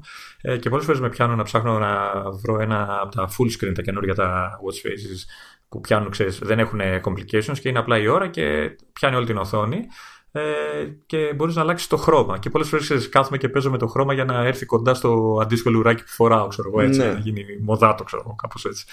Ε, και όλο αυτό με τα νέα watch faces που για μένα ε, έχει κάνει λάθος η Apple που το έχει δέσει με. Δηλαδή, νέα watch faces από την Apple βλέπουμε με κάθε καινούργια έκδοση λειτουργικού ε, θα, θα ήθελα να μπορεί να, ξέρεις, να προσθέτει χωρίς να χρειάζεται να κάνεις update όλο το WatchOS να μπορεί μέσα στη, ξέρεις, στη διαδικασία, μέσα στην περίοδο κυκλοφορίας του, του εκάστοτε OS να σου πετάει και καινούργια watch faces. Θα μπορούσε κιόλας να το ε, κάνει λίγο, με τρόπο ξέρεις... που να συνδέεται με τις ενδιάμεσες κυκλοφορίες που έχει σε λουράκια.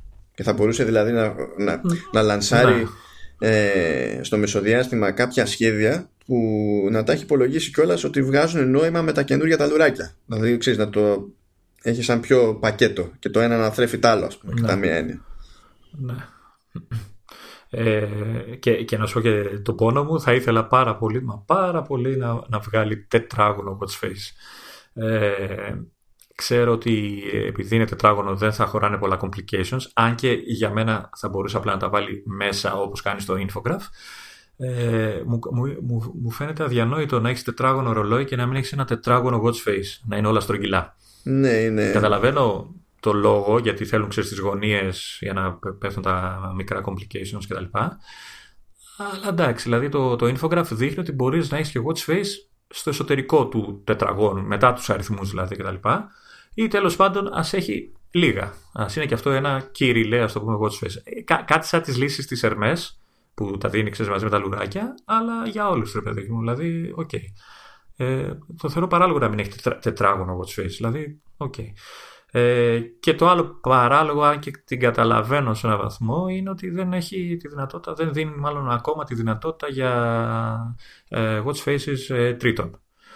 Να, να δημιουργήσει δηλαδή ένα store στο οποίο ο χρήστη να μπορεί να αγοράσει, κατεβάσει, δεν ξέρω πώς θα γίνει όλα αυτά, θα είναι δωρεάν η επιπληρωμή και τα δύο, ε, δημιουργίες άλλων ε, ε, χρηστών ατόμων, προγραμματιστών, δεν ξέρω τι, ε, ώστε πιστεύω θα, θα λύσει αυτόματα το προηγούμενο έτσι, δηλαδή ότι θα γεμίσουμε με ό,τι watch face μπορεί να σκεφτεί ο καθένας.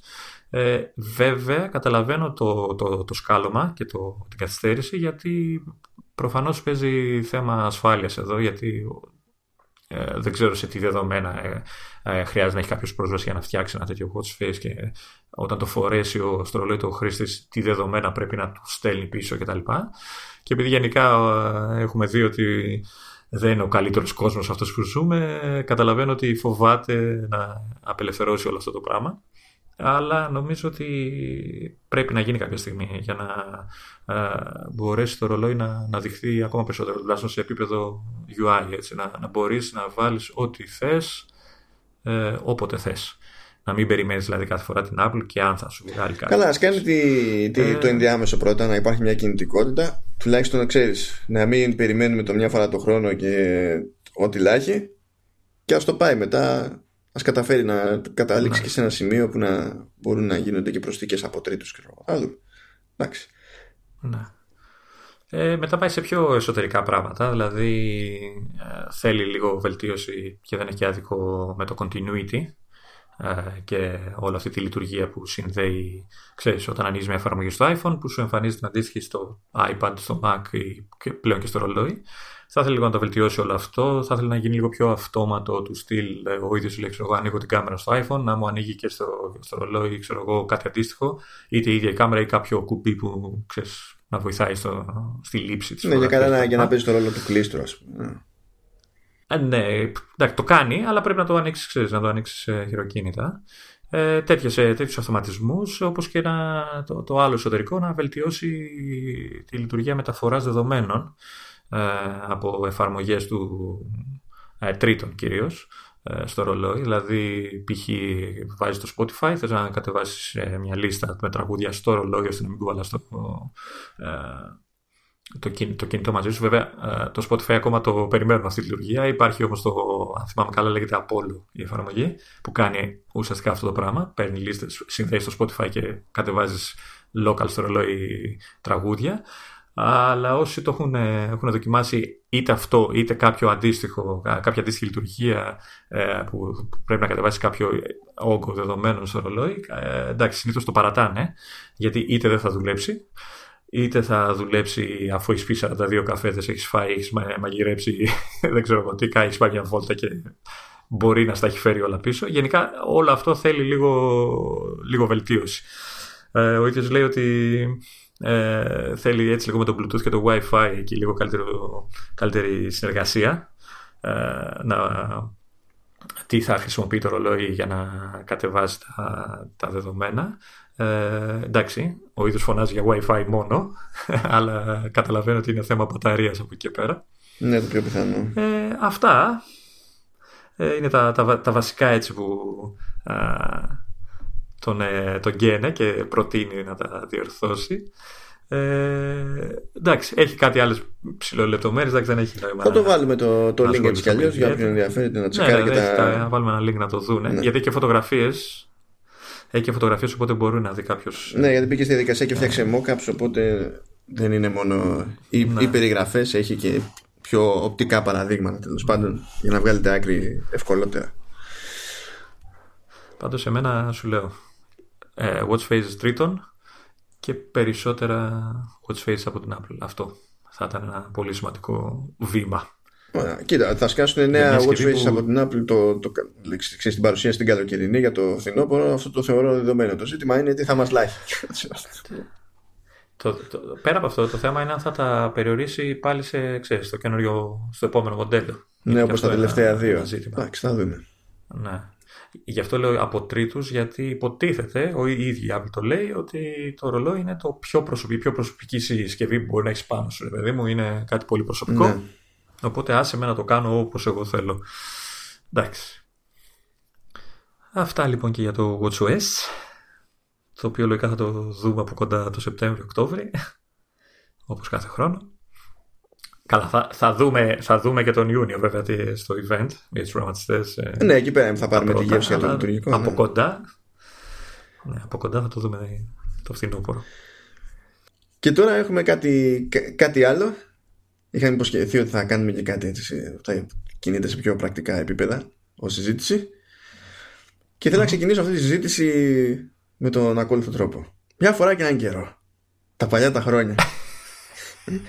υπήρχε ένα πρότυπο που λεγόταν RSS. Real Simple Syndication. Και κόντρα στην ενδεχομένως επικρατούσα αντίληψη δεν υπήρχε απλά, εξακολουθεί και υπάρχει.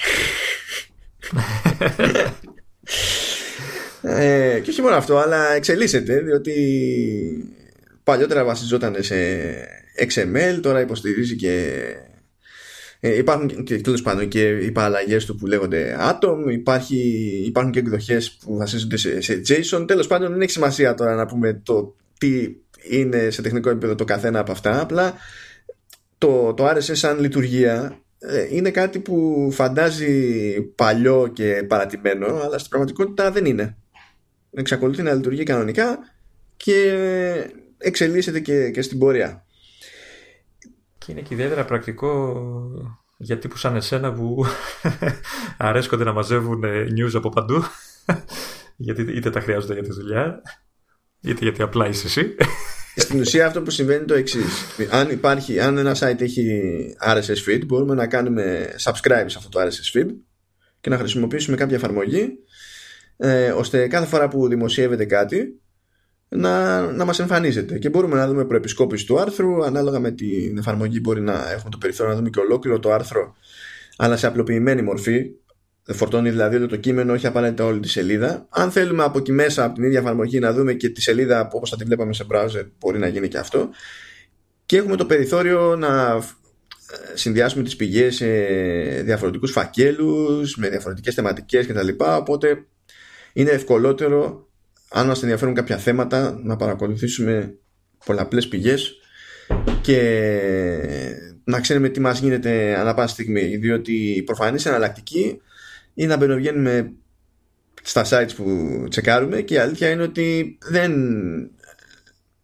ε, δεν είναι το στήσιμο κάθε site το ίδιο πρόσφορο για να τσεκάρεις τι δημοσιεύθηκε τελευταίο ναι. Άσε που είναι και χάνεις χρόνο, έτσι. Καλά, ναι. θα Στην έχεις όλα τελική στα μπορεί να έχει συγκεκριμένα προλάβει να σημεία. δημοσιευθεί κάτι. Μπορεί να έχει προλάβει να δημοσιευθεί κάτι, αλλά να έχουν δημοσιευθεί και τόσα στο καπάκι, ξέρω εγώ, που να έχει φύγει, ξέρεις, από τα προφανή σημεία, τα καλά σημεία τη, της σελίδας και να πρέπει να κάνεις βουτιά για να συνειδητοποιήσεις τι έγινε και, και τα λοιπά. Αν είναι να το...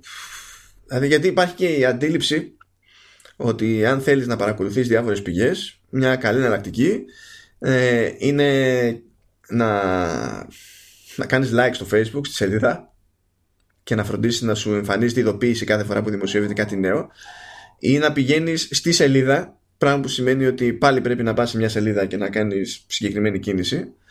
Πάλι αυτό με τις ειδοποίησεις δεν μου αρέσει διότι είναι άλλο το να γίνεται update ένα πράγμα και να μπορώ εγώ να, πάω να, το, να το δω όποτε έχω χρόνο όποτε θέλω και άλλο το κάθε φορά που δημοσιεύεται κάτι να μου σκάει μια, μια ακόμη ειδοποίηση. Δηλαδή δεν έχω χώρο στη ζωή μου για τόσες ειδοποιήσεις.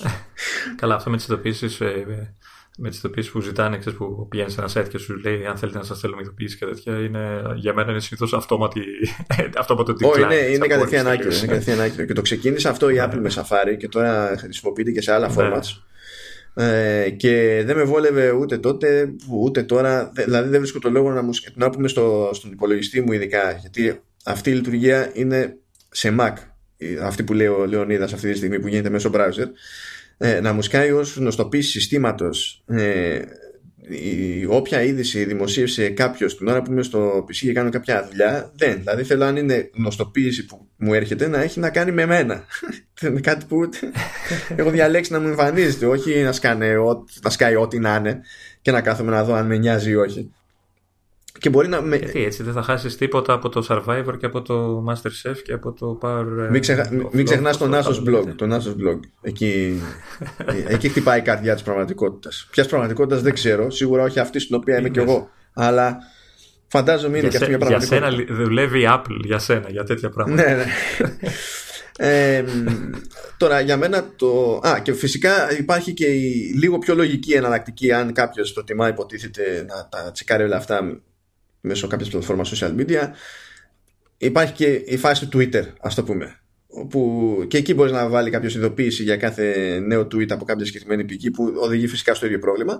Αλλά τουλάχιστον μπορεί να φτιάξει και λίστες και υπάρχει τρόπος να τις δει και χρονολογικά ώστε τέλος πάντων να έχει μια αντίληψη των πραγμάτων. Αλλά δεν συγκρίνονται όλα αυτά με το να έχουμε μια εφαρμογή της προκοπής για RSS και να έχουμε απόλυτο έλεγχο των, πηγών και της οργάνωσης των πηγών που είναι πιο εύκολη σε τέτοιες εφαρμογές. Τώρα, εγώ, τα, εγώ χρειάζομαι μια τέτοια λύση διότι ε, και παρακολουθώ η δισογραφία για το τι γίνεται να, στα, για τα, ε, τι γίνεται γενικά στον κόσμο της Apple γιατί έχουμε αυτό το podcast, τι γίνεται γενικότερα με τα games γιατί ε, υπάρχει και το, το άλλο το podcast που κάνουμε στο, στο Halftone που είναι το Vertical Slice αλλά έτσι κι αλλιώς είμαι και στο Eternity αυτό είναι το αντικείμενο, αυτό είναι το αντικείμενο εδώ και χρόνια.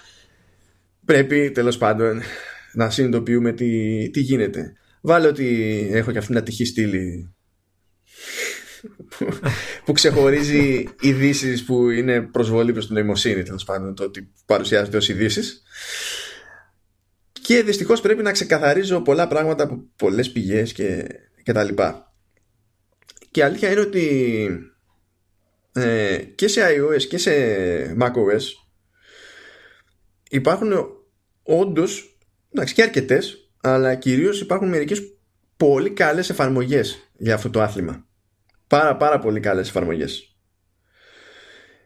και έχουν και το καλό ότι πέραν το ότι εντάξει κάναμε subscribe βάλαμε σε φακέλους ξέρω εγώ ανάλογα με το πώς μας βολεύει τις διάφορες πηγές και τα λοιπά ε, είναι ένας ωραίος τρόπος να καταφέρουμε να διαβάσουμε σε reader view ένα άρθρο χωρίς να χρειαζόμαστε απαραίτητα κάποιον browser.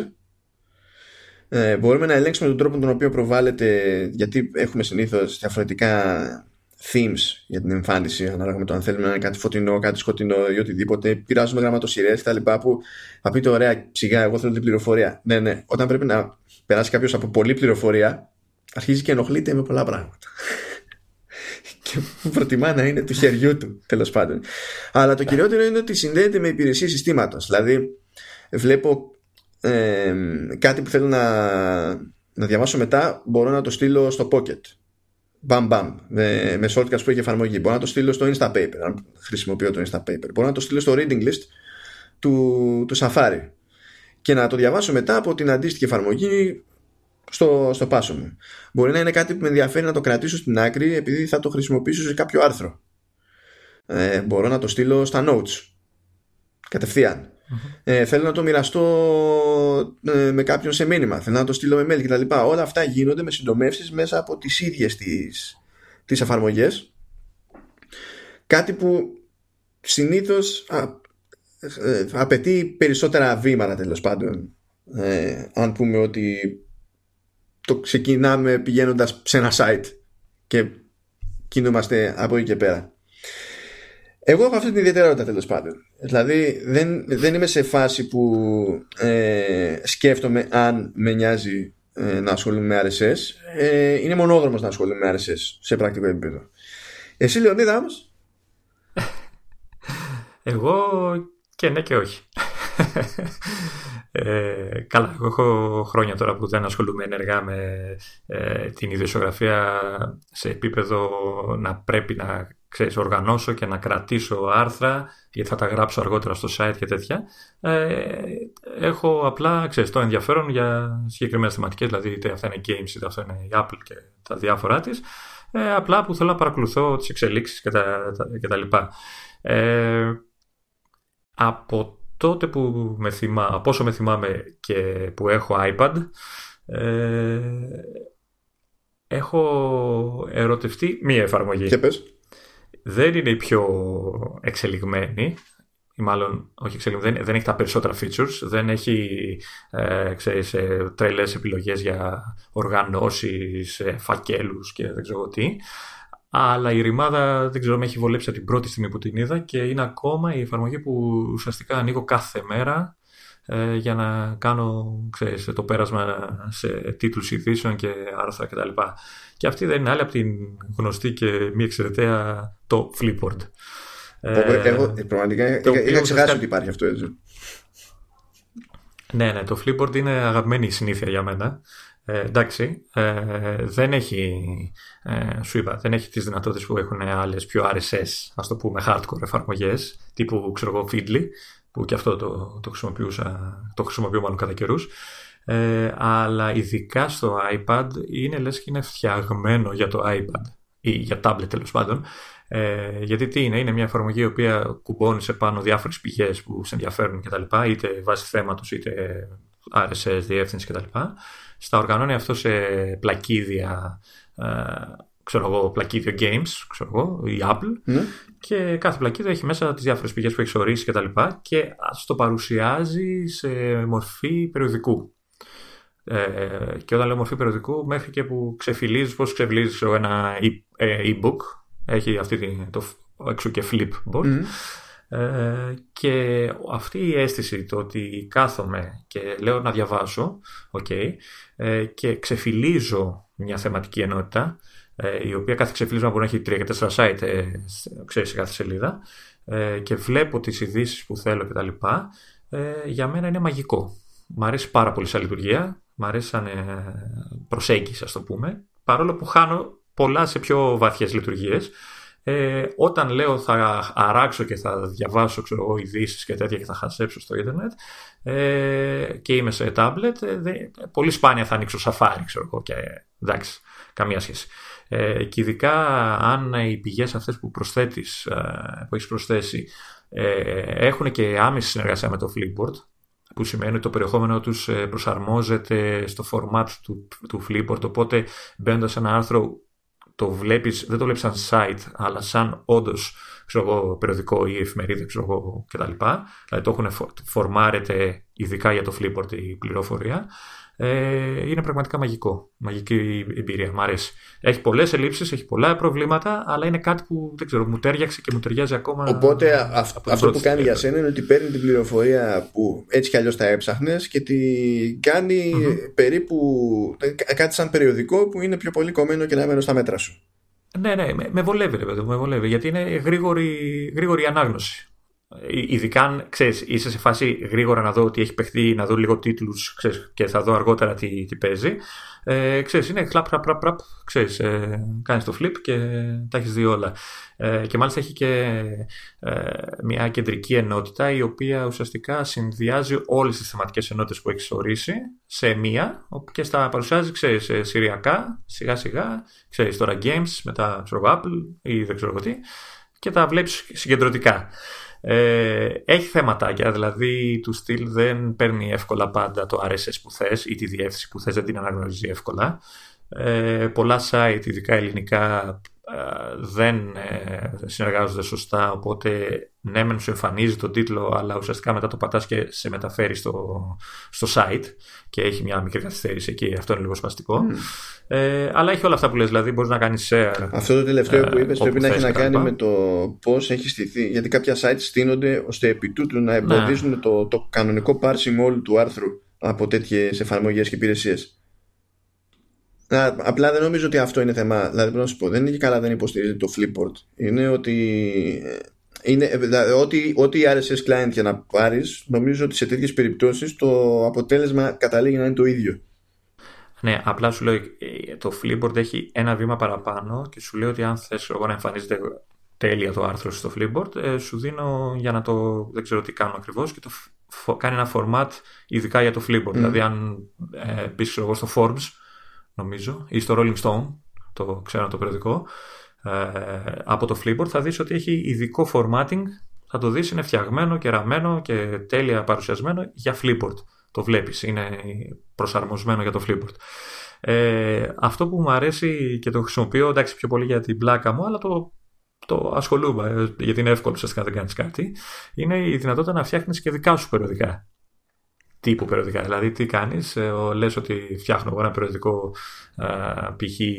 για την Apple και ό,τι βλέπω που ε, θεωρώ ότι είναι, κολλάει με το θέμα που έχω σκεφτεί εγώ σε αυτό το περιοδικό, το κάνεις add στο περιοδικό σου και θεωρητικά το κάνεις publish αυτό και όποιος θέλει το ακολουθεί και τα έχουν συγκεντρωμένα άρθρα από διάφορα sites στο, ξέρεις, στο δικό σου, στη δικιά σου ενότητα, στο δικό σου περιοδικό. Έχω φτιάξει δύο τέτοια. Έχω φτιάξει ένα για iOS και για ένα για το Watch και κάθε τόσο ξέρεις, ε, πετάω μέσα αρθράκια που πιστεύω ότι ενδιαφέρουν κτλ. Ε, δεν έχω γίνει ακόμα διάσημος. ε, σίγουρα πάντως ε, το Flipboard είναι πιο πολύ consume ε, εφαρμογή. Δεν είναι... Ας πούμε έχω και το Feedly το οποίο εντάξει είναι και αυτό μια δημοφιλής και διαδεδομένη εφαρμογή. Νομίζω είναι της Google όχι, όχι, καμία σχέση. Η Google είχε το Google Reader και το έχει κόψει. Ε... Α, μπράβο. Α, από εκεί ξεκίνησα και μεταφέρθηκα μετά στο Feedly όταν το κόψει. Ναι, γιατί το Feedly έχει εφαρμογές, αλλά πρωτίστως είναι η υπηρεσία διαχείρισης RSS feeds. Γι' αυτό μπορεί να έχεις λογαριασμό στο Feedly και να χρησιμοποιείς μια άσχετη εφαρμογή η οποία υποστηρίζει το συγχρονισμό με το Feedly. Και εγώ δηλαδή, ναι. ε, το λογαριασμό στο Feedly έχω. Δηλαδή, ε, όταν πέθανε το Google Reader, εκεί κατέληξα. Αλλά δεν χρησιμοποιώ ποτέ τις εφαρμογές του Feedly. Υπάρχει στο υπόβαθρο ναι. για το συγχρονισμό. Όχι, εγώ έχω βάλει και την εφαρμογή Feedly. Εντάξει, δεν την έχω πάντα, την βάζω κατά καιρούς. Δεν είναι κακή. Έχει και αυτή η λειτουργία έτσι τύπου Flipboard, δηλαδή να διαβάζεις ε, ε, ξέρεις, τα άρθρα σε στυλ περιοδικού και αυτά, αλλά ε, δεν μου έχει κολλήσει όσο μου έχει κολλήσει το, το Flipboard. Το, το, το Feedly και τέτοιου τύπου υπηρεσίες, ε, εντάξει, τις χρησιμοποιώ όταν αν χρειαστεί να κάνω πλέον πιο σοβαρή δουλειά σε, σε επίπεδο news, δηλαδή αυτό που είπες πριν για οργανώσεις και ε, κατηγοριοποιήσεις και δεν ξέρω τι.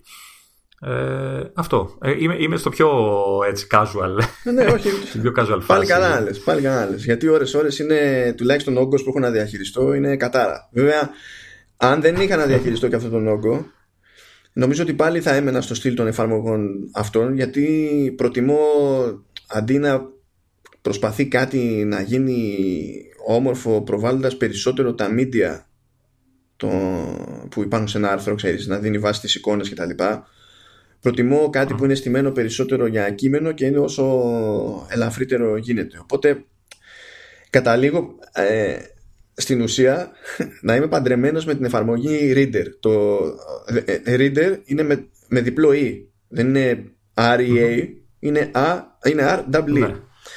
Ε, είναι μια εφαρμογή που υπάρχει αιώνες πια από το, και είναι φτιαγμένη από ένα άτομο, το Σίλβιο Ρίτσι ε, υπάρχει και σε iOS, υπάρχει και σε Mac. Όπως πολλές εφαρμογές του είδους υποστηρίζουν διαφορετικές υπηρεσίες συγχρονισμού. Δηλαδή, ναι, εγώ κάνω. Εγώ χρησιμοποιώ το Feedly, αλλά υπάρχει το Feedbin, υπάρχουν και κάποιες άλλες που είναι επιπληρωμή και προσθέτουν κάποιες επιπλέον λειτουργίες τέλος πάντων. Ε, υπάρχει ευελιξία δηλαδή στο, άσχετα με το πώς διαλέγει ο καθένας να συγχρονίζει. Ε, μπορεί κάποιος να μην θέλει να συγχρονίζει κιόλας. Δηλαδή, ή να μην έχει την ανάγκη. Μπορεί να κάνει subscribe σε οποιοδήποτε feed, να μην κάνει κάποιο cloud sync, αλλά άμα ξέρει ότι βλέπει τους τίτλους ειδήσεων μόνο, από, μόνο σε ένα format, μόνο σε ένα σύστημα, τότε δεν τον ενδιαφέρει αν συγχρονίζει με άλλο σύστημα. Υπάρχει και αυτό. Γιατί η εφαρμογή θυμάται κατά τα άλλα ότι διάβασα ή τέλος πάντων άνοιξα αυτό που, που άνοιξα. Η... Κάτι, κάτι που δεν κάνει το Flipboard έτσι, αλλά σου ναι. δεν, είναι, δεν, είναι και, δεν είναι και στόχος Το, το Reader ε, είναι φοβερά γρήγορο. Έχει φοβερή απόκριση στα πάντα. Έχει πολύ καλή υποστήριξη και touch bar. Ε, ε, ε, πηγαίνει και κουμπώνει σε πάρα πολλές υπηρεσίες και είναι ο, εδώ και χρόνια κλασικός μου έρωτας ε, μερικές φορές με απογοητεύει θα να, να δω τι είναι έτσι θα πας και για άλλο λόγο. Θα, πας, θα με κάνεις λέω να πάω να το δοκιμάσω. Θα πας και να το δοκιμάσεις και για άλλο λόγο. Γιατί κανονικά και σε iOS και σε, και σε macOS η εφαρμογή αυτή είναι πληρωμή. Όμως τι γινεται Ο, τώρα είμαστε στην έκδοση 3. Ο Rich ετοιμάζει την έκδοση 4. Αλλά επειδή έχει τραβήξει αυτό το πράγμα και όντως δεν έχει κάνει αρκετά updates τέλος πάντων στην έκδοση 3, αυτό δεν σημαίνει κάποιο είδους καταστροφή.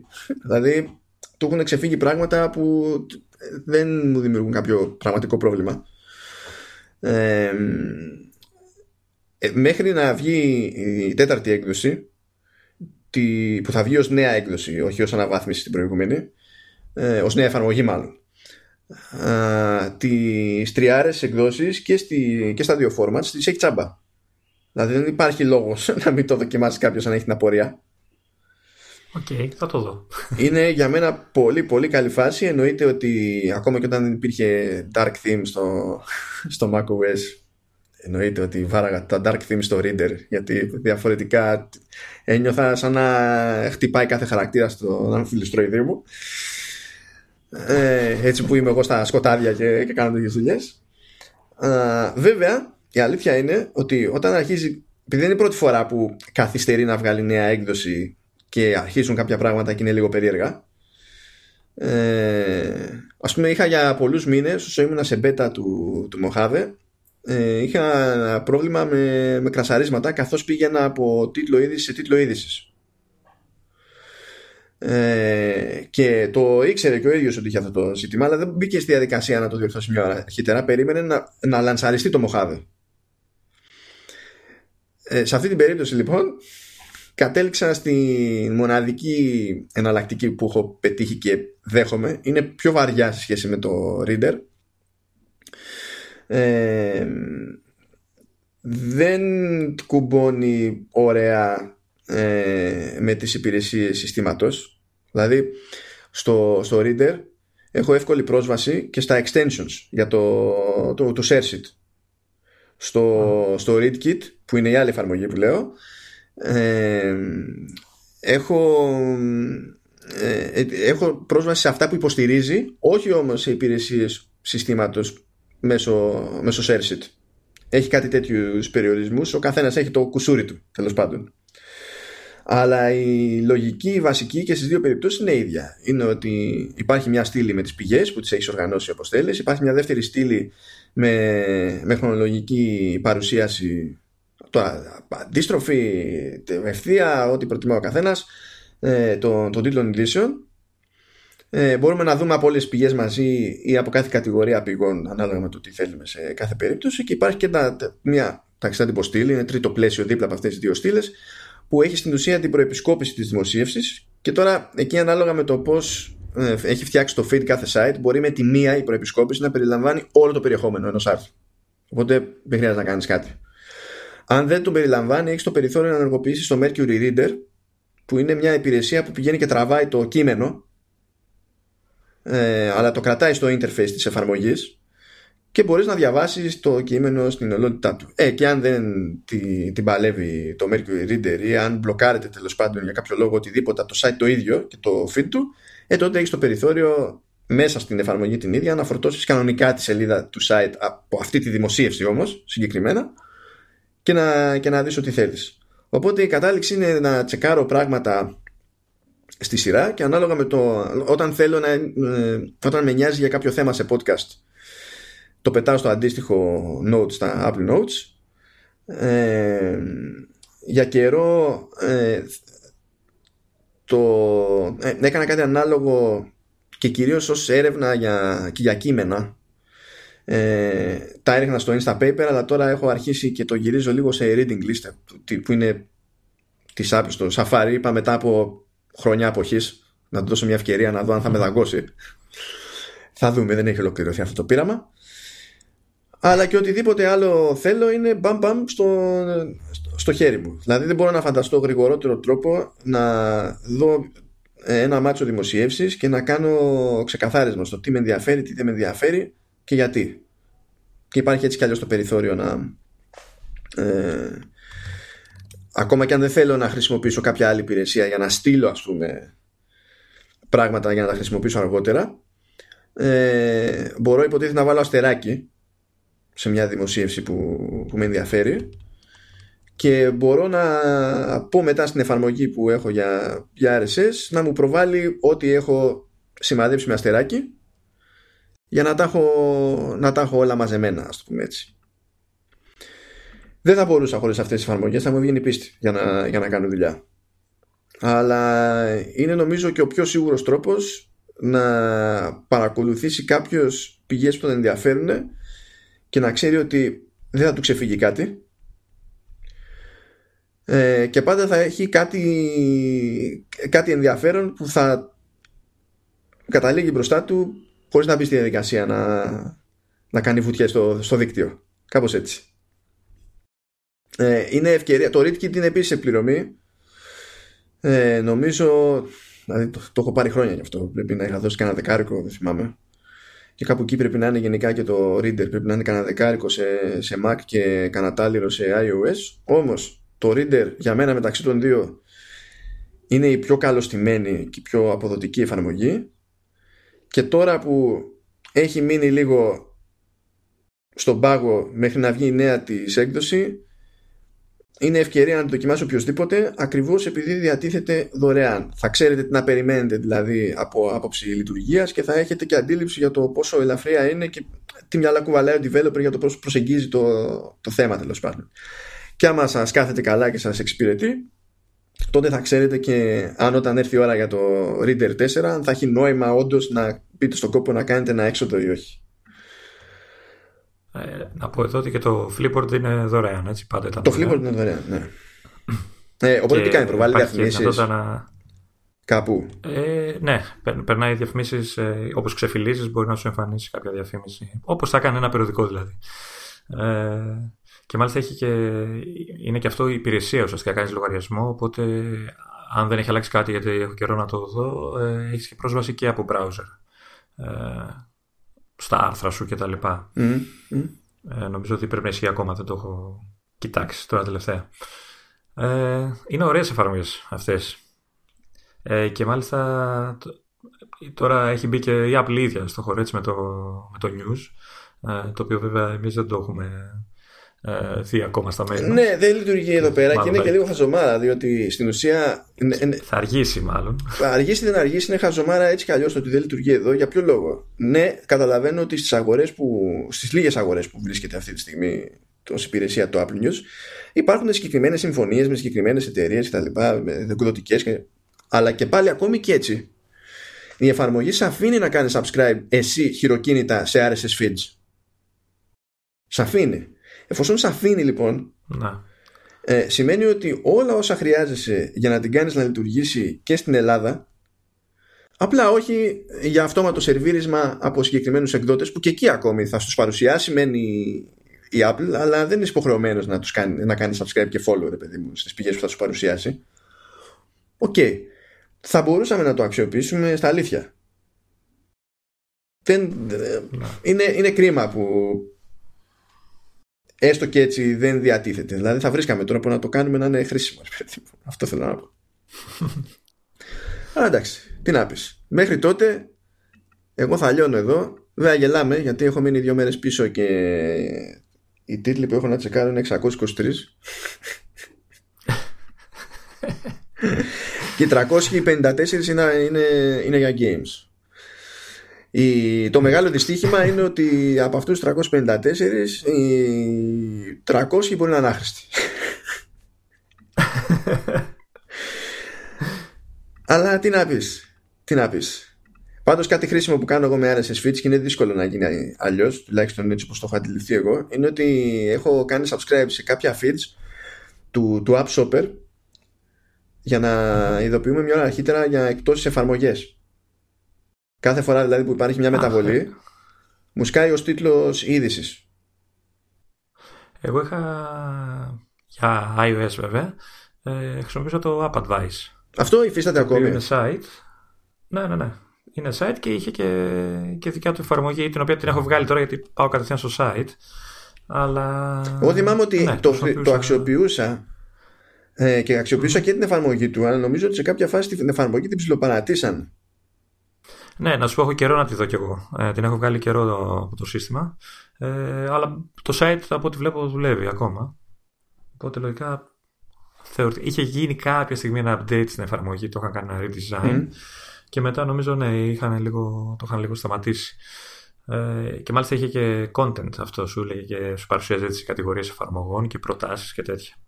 Στα χρυσά του χρόνια τουλάχιστον. Okay. Πραγματικά το έχω αφήσει πολύ πίσω αυτό και δεν έχω αντίληψη του τι παίζει με το App Advice. Δεν έχω καν ιδέα δηλαδή αν με βολεύει, δεν με βολεύει κτλ. Να. Ε, εμένα με, ξέρεις, το κοίταγα γιατί έβγαζε κάθε μέρα και κάποιες free εφαρμογές και εντάξει, περισσότερες ήταν μπούρδες αλλά ε, έχω τύχει και σε διαμαντάκια οπότε ε, ξέρεις, το είχα πάντα σαν μια συνήθεια να, να το χαζεύω. Και κάπως έτσι φτάνουμε στο τέλος. Θα επιχειρήσουμε και άλλες φορές να το γυρίζουμε στο πρακτικό της υπόθεσης. Γιατί ούτε το iOS είναι η μεγαλύτερη πλατφόρμα στα smartphones, από άψη, σε απόλυτους αριθμούς δηλαδή, σε μερίδια αγοράς. Ούτε το macOS προφανώς είναι η μεγαλύτερη πλατφόρμα στο desktop computing. Ε, υπάρχουν όμως εφαρμογές που ξεκίνησαν σε αυτό το οικοσύστημα και έχουν μείνει σε αυτό το οικοσύστημα δεν υπάρχουν καθόλου για Windows και είναι λίγο δύσκολο κάποιος ε, να τις αντιληφθεί εύκολα όταν έχει συνηθίσει σε μια άλλη πλατφόρμα. Συνήθως δηλαδή κάνει το άλμα και ψάχνει το ανάλογο αυτού που είχε και αν δεν βρει το δηλαδή έκδοση ξέρω εγώ της εφαρμογής την οποία είχε μάθει είναι εύκολο λίγο να, να πελαγώσει και να σου πω αλήθεια δεν μπορώ να φανταστώ κι εγώ ο ίδιος πώς θα έμπαινε στη διαδικασία ο πιο απλός χρήστης να ψαχτεί κιόλας για να καταλήξει κάπου που να έχει νόημα. Διότι ακόμα και στο App Store, άμα για πλάκα γράψεις RSS Reader και δεις τι αποτελέσματα βγαίνουν, λες Παναγία μου και Χριστέ μου. Ναι, ναι, και είναι ναι, τα, τα περισσότερα. Έχουν, επειδή έχω μπει στη διαδικασία να πειραματιστώ κατά διαστήματα Πρώτα απ' όλα πρέπει να έχει κάποιος την όρεξη να πειραματιστεί, που ούτε αυτό είναι δεδομένο. Ε, και πέραν της όρεξης πρέπει να έχει και τον χρόνο που αυτός και αν είναι δεδομένος. Αλλά πάρα πολλές εφαρμογές είναι τόσο προχειροδουλειέ, ας πούμε, που είναι εύκολο να ξενερώσεις. Και επειδή παίζει τώρα και μπορείς να, να στοχεύσεις κάποιο developer με keywords για να βγαίνουν πιο πάνω τα αποτελέσματα, σε ε, οι εφαρμογές του τέλος πάντων σε συγκεκριμένες αναζητήσεις, αλλά δεν είναι τέρμα άγρια δύση το App Store ως προς αυτό, διότι μπορείς να στοχεύσεις μέσα σε keywords, αλλά δεν μπορείς να τα, ας πούμε, να τα πληρώσεις και να τα εξασφαλίσεις για μεγάλο συνεχόμενο χρονικό διάστημα. Οπότε γίνονται ανακατατάξεις συχνά πυκνά. Αλλά ακόμη και έτσι, ας πούμε, επειδή ο Ρίτσι δεν βάζει μία, ενώ έχει σχεδόν σταθερά την καλύτερη εφαρμογή στο είδος σε αυτές τις πλατφόρμες, ούτε που ξέρω πόσο scroll χρειάζεται για να το πετύχεις. Δηλαδή είναι, είναι, είναι κωμικό και είναι ακόμα πιο εύκολο δηλαδή κάποιος να μην συνειδητοποιήσει ποτέ ότι υπάρχει αυτή η εφαρμογή. Οπότε κάντε την παλικαριά τώρα που είναι και στο τζαμπέ και εδώ, και εδώ είμαστε. Θα, θα σκαρφιστούμε κι άλλα παραδείγματάκια. Εντάξει Λεωνίδα. Εντάξει, πάω να, να χαϊδέψω την καινούργια μου USB θύρα που είναι super speed. Super speed, super speed. δηλαδή, εντάξει.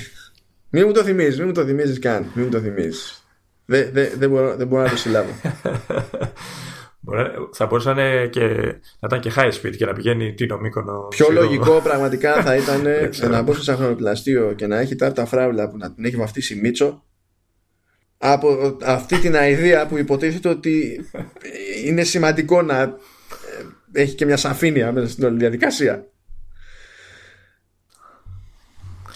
Εντάξει, εντάξει, σώπα, σώπα, ηρέμησε τώρα. Χαιρετάω και λοιπόν, θα τα πούμε μέχρι την επόμενη φορά. Ελπίζω σε, στην κανονική μας ε, ημέρα, να μην έχουμε καθυστέρηση την άλλη εβδομάδα. Ναι, δεν προβλέπεται κάποιο συγκλονιστικό εμπάργκο που πρέπει να πιάσω, οπότε δεν θα το πάθουμε ξανά σύντομα αυτό. Εντάξει. Οπότε μέχρι τότε σας χαιρετώ εγώ. Καλά να περνάτε.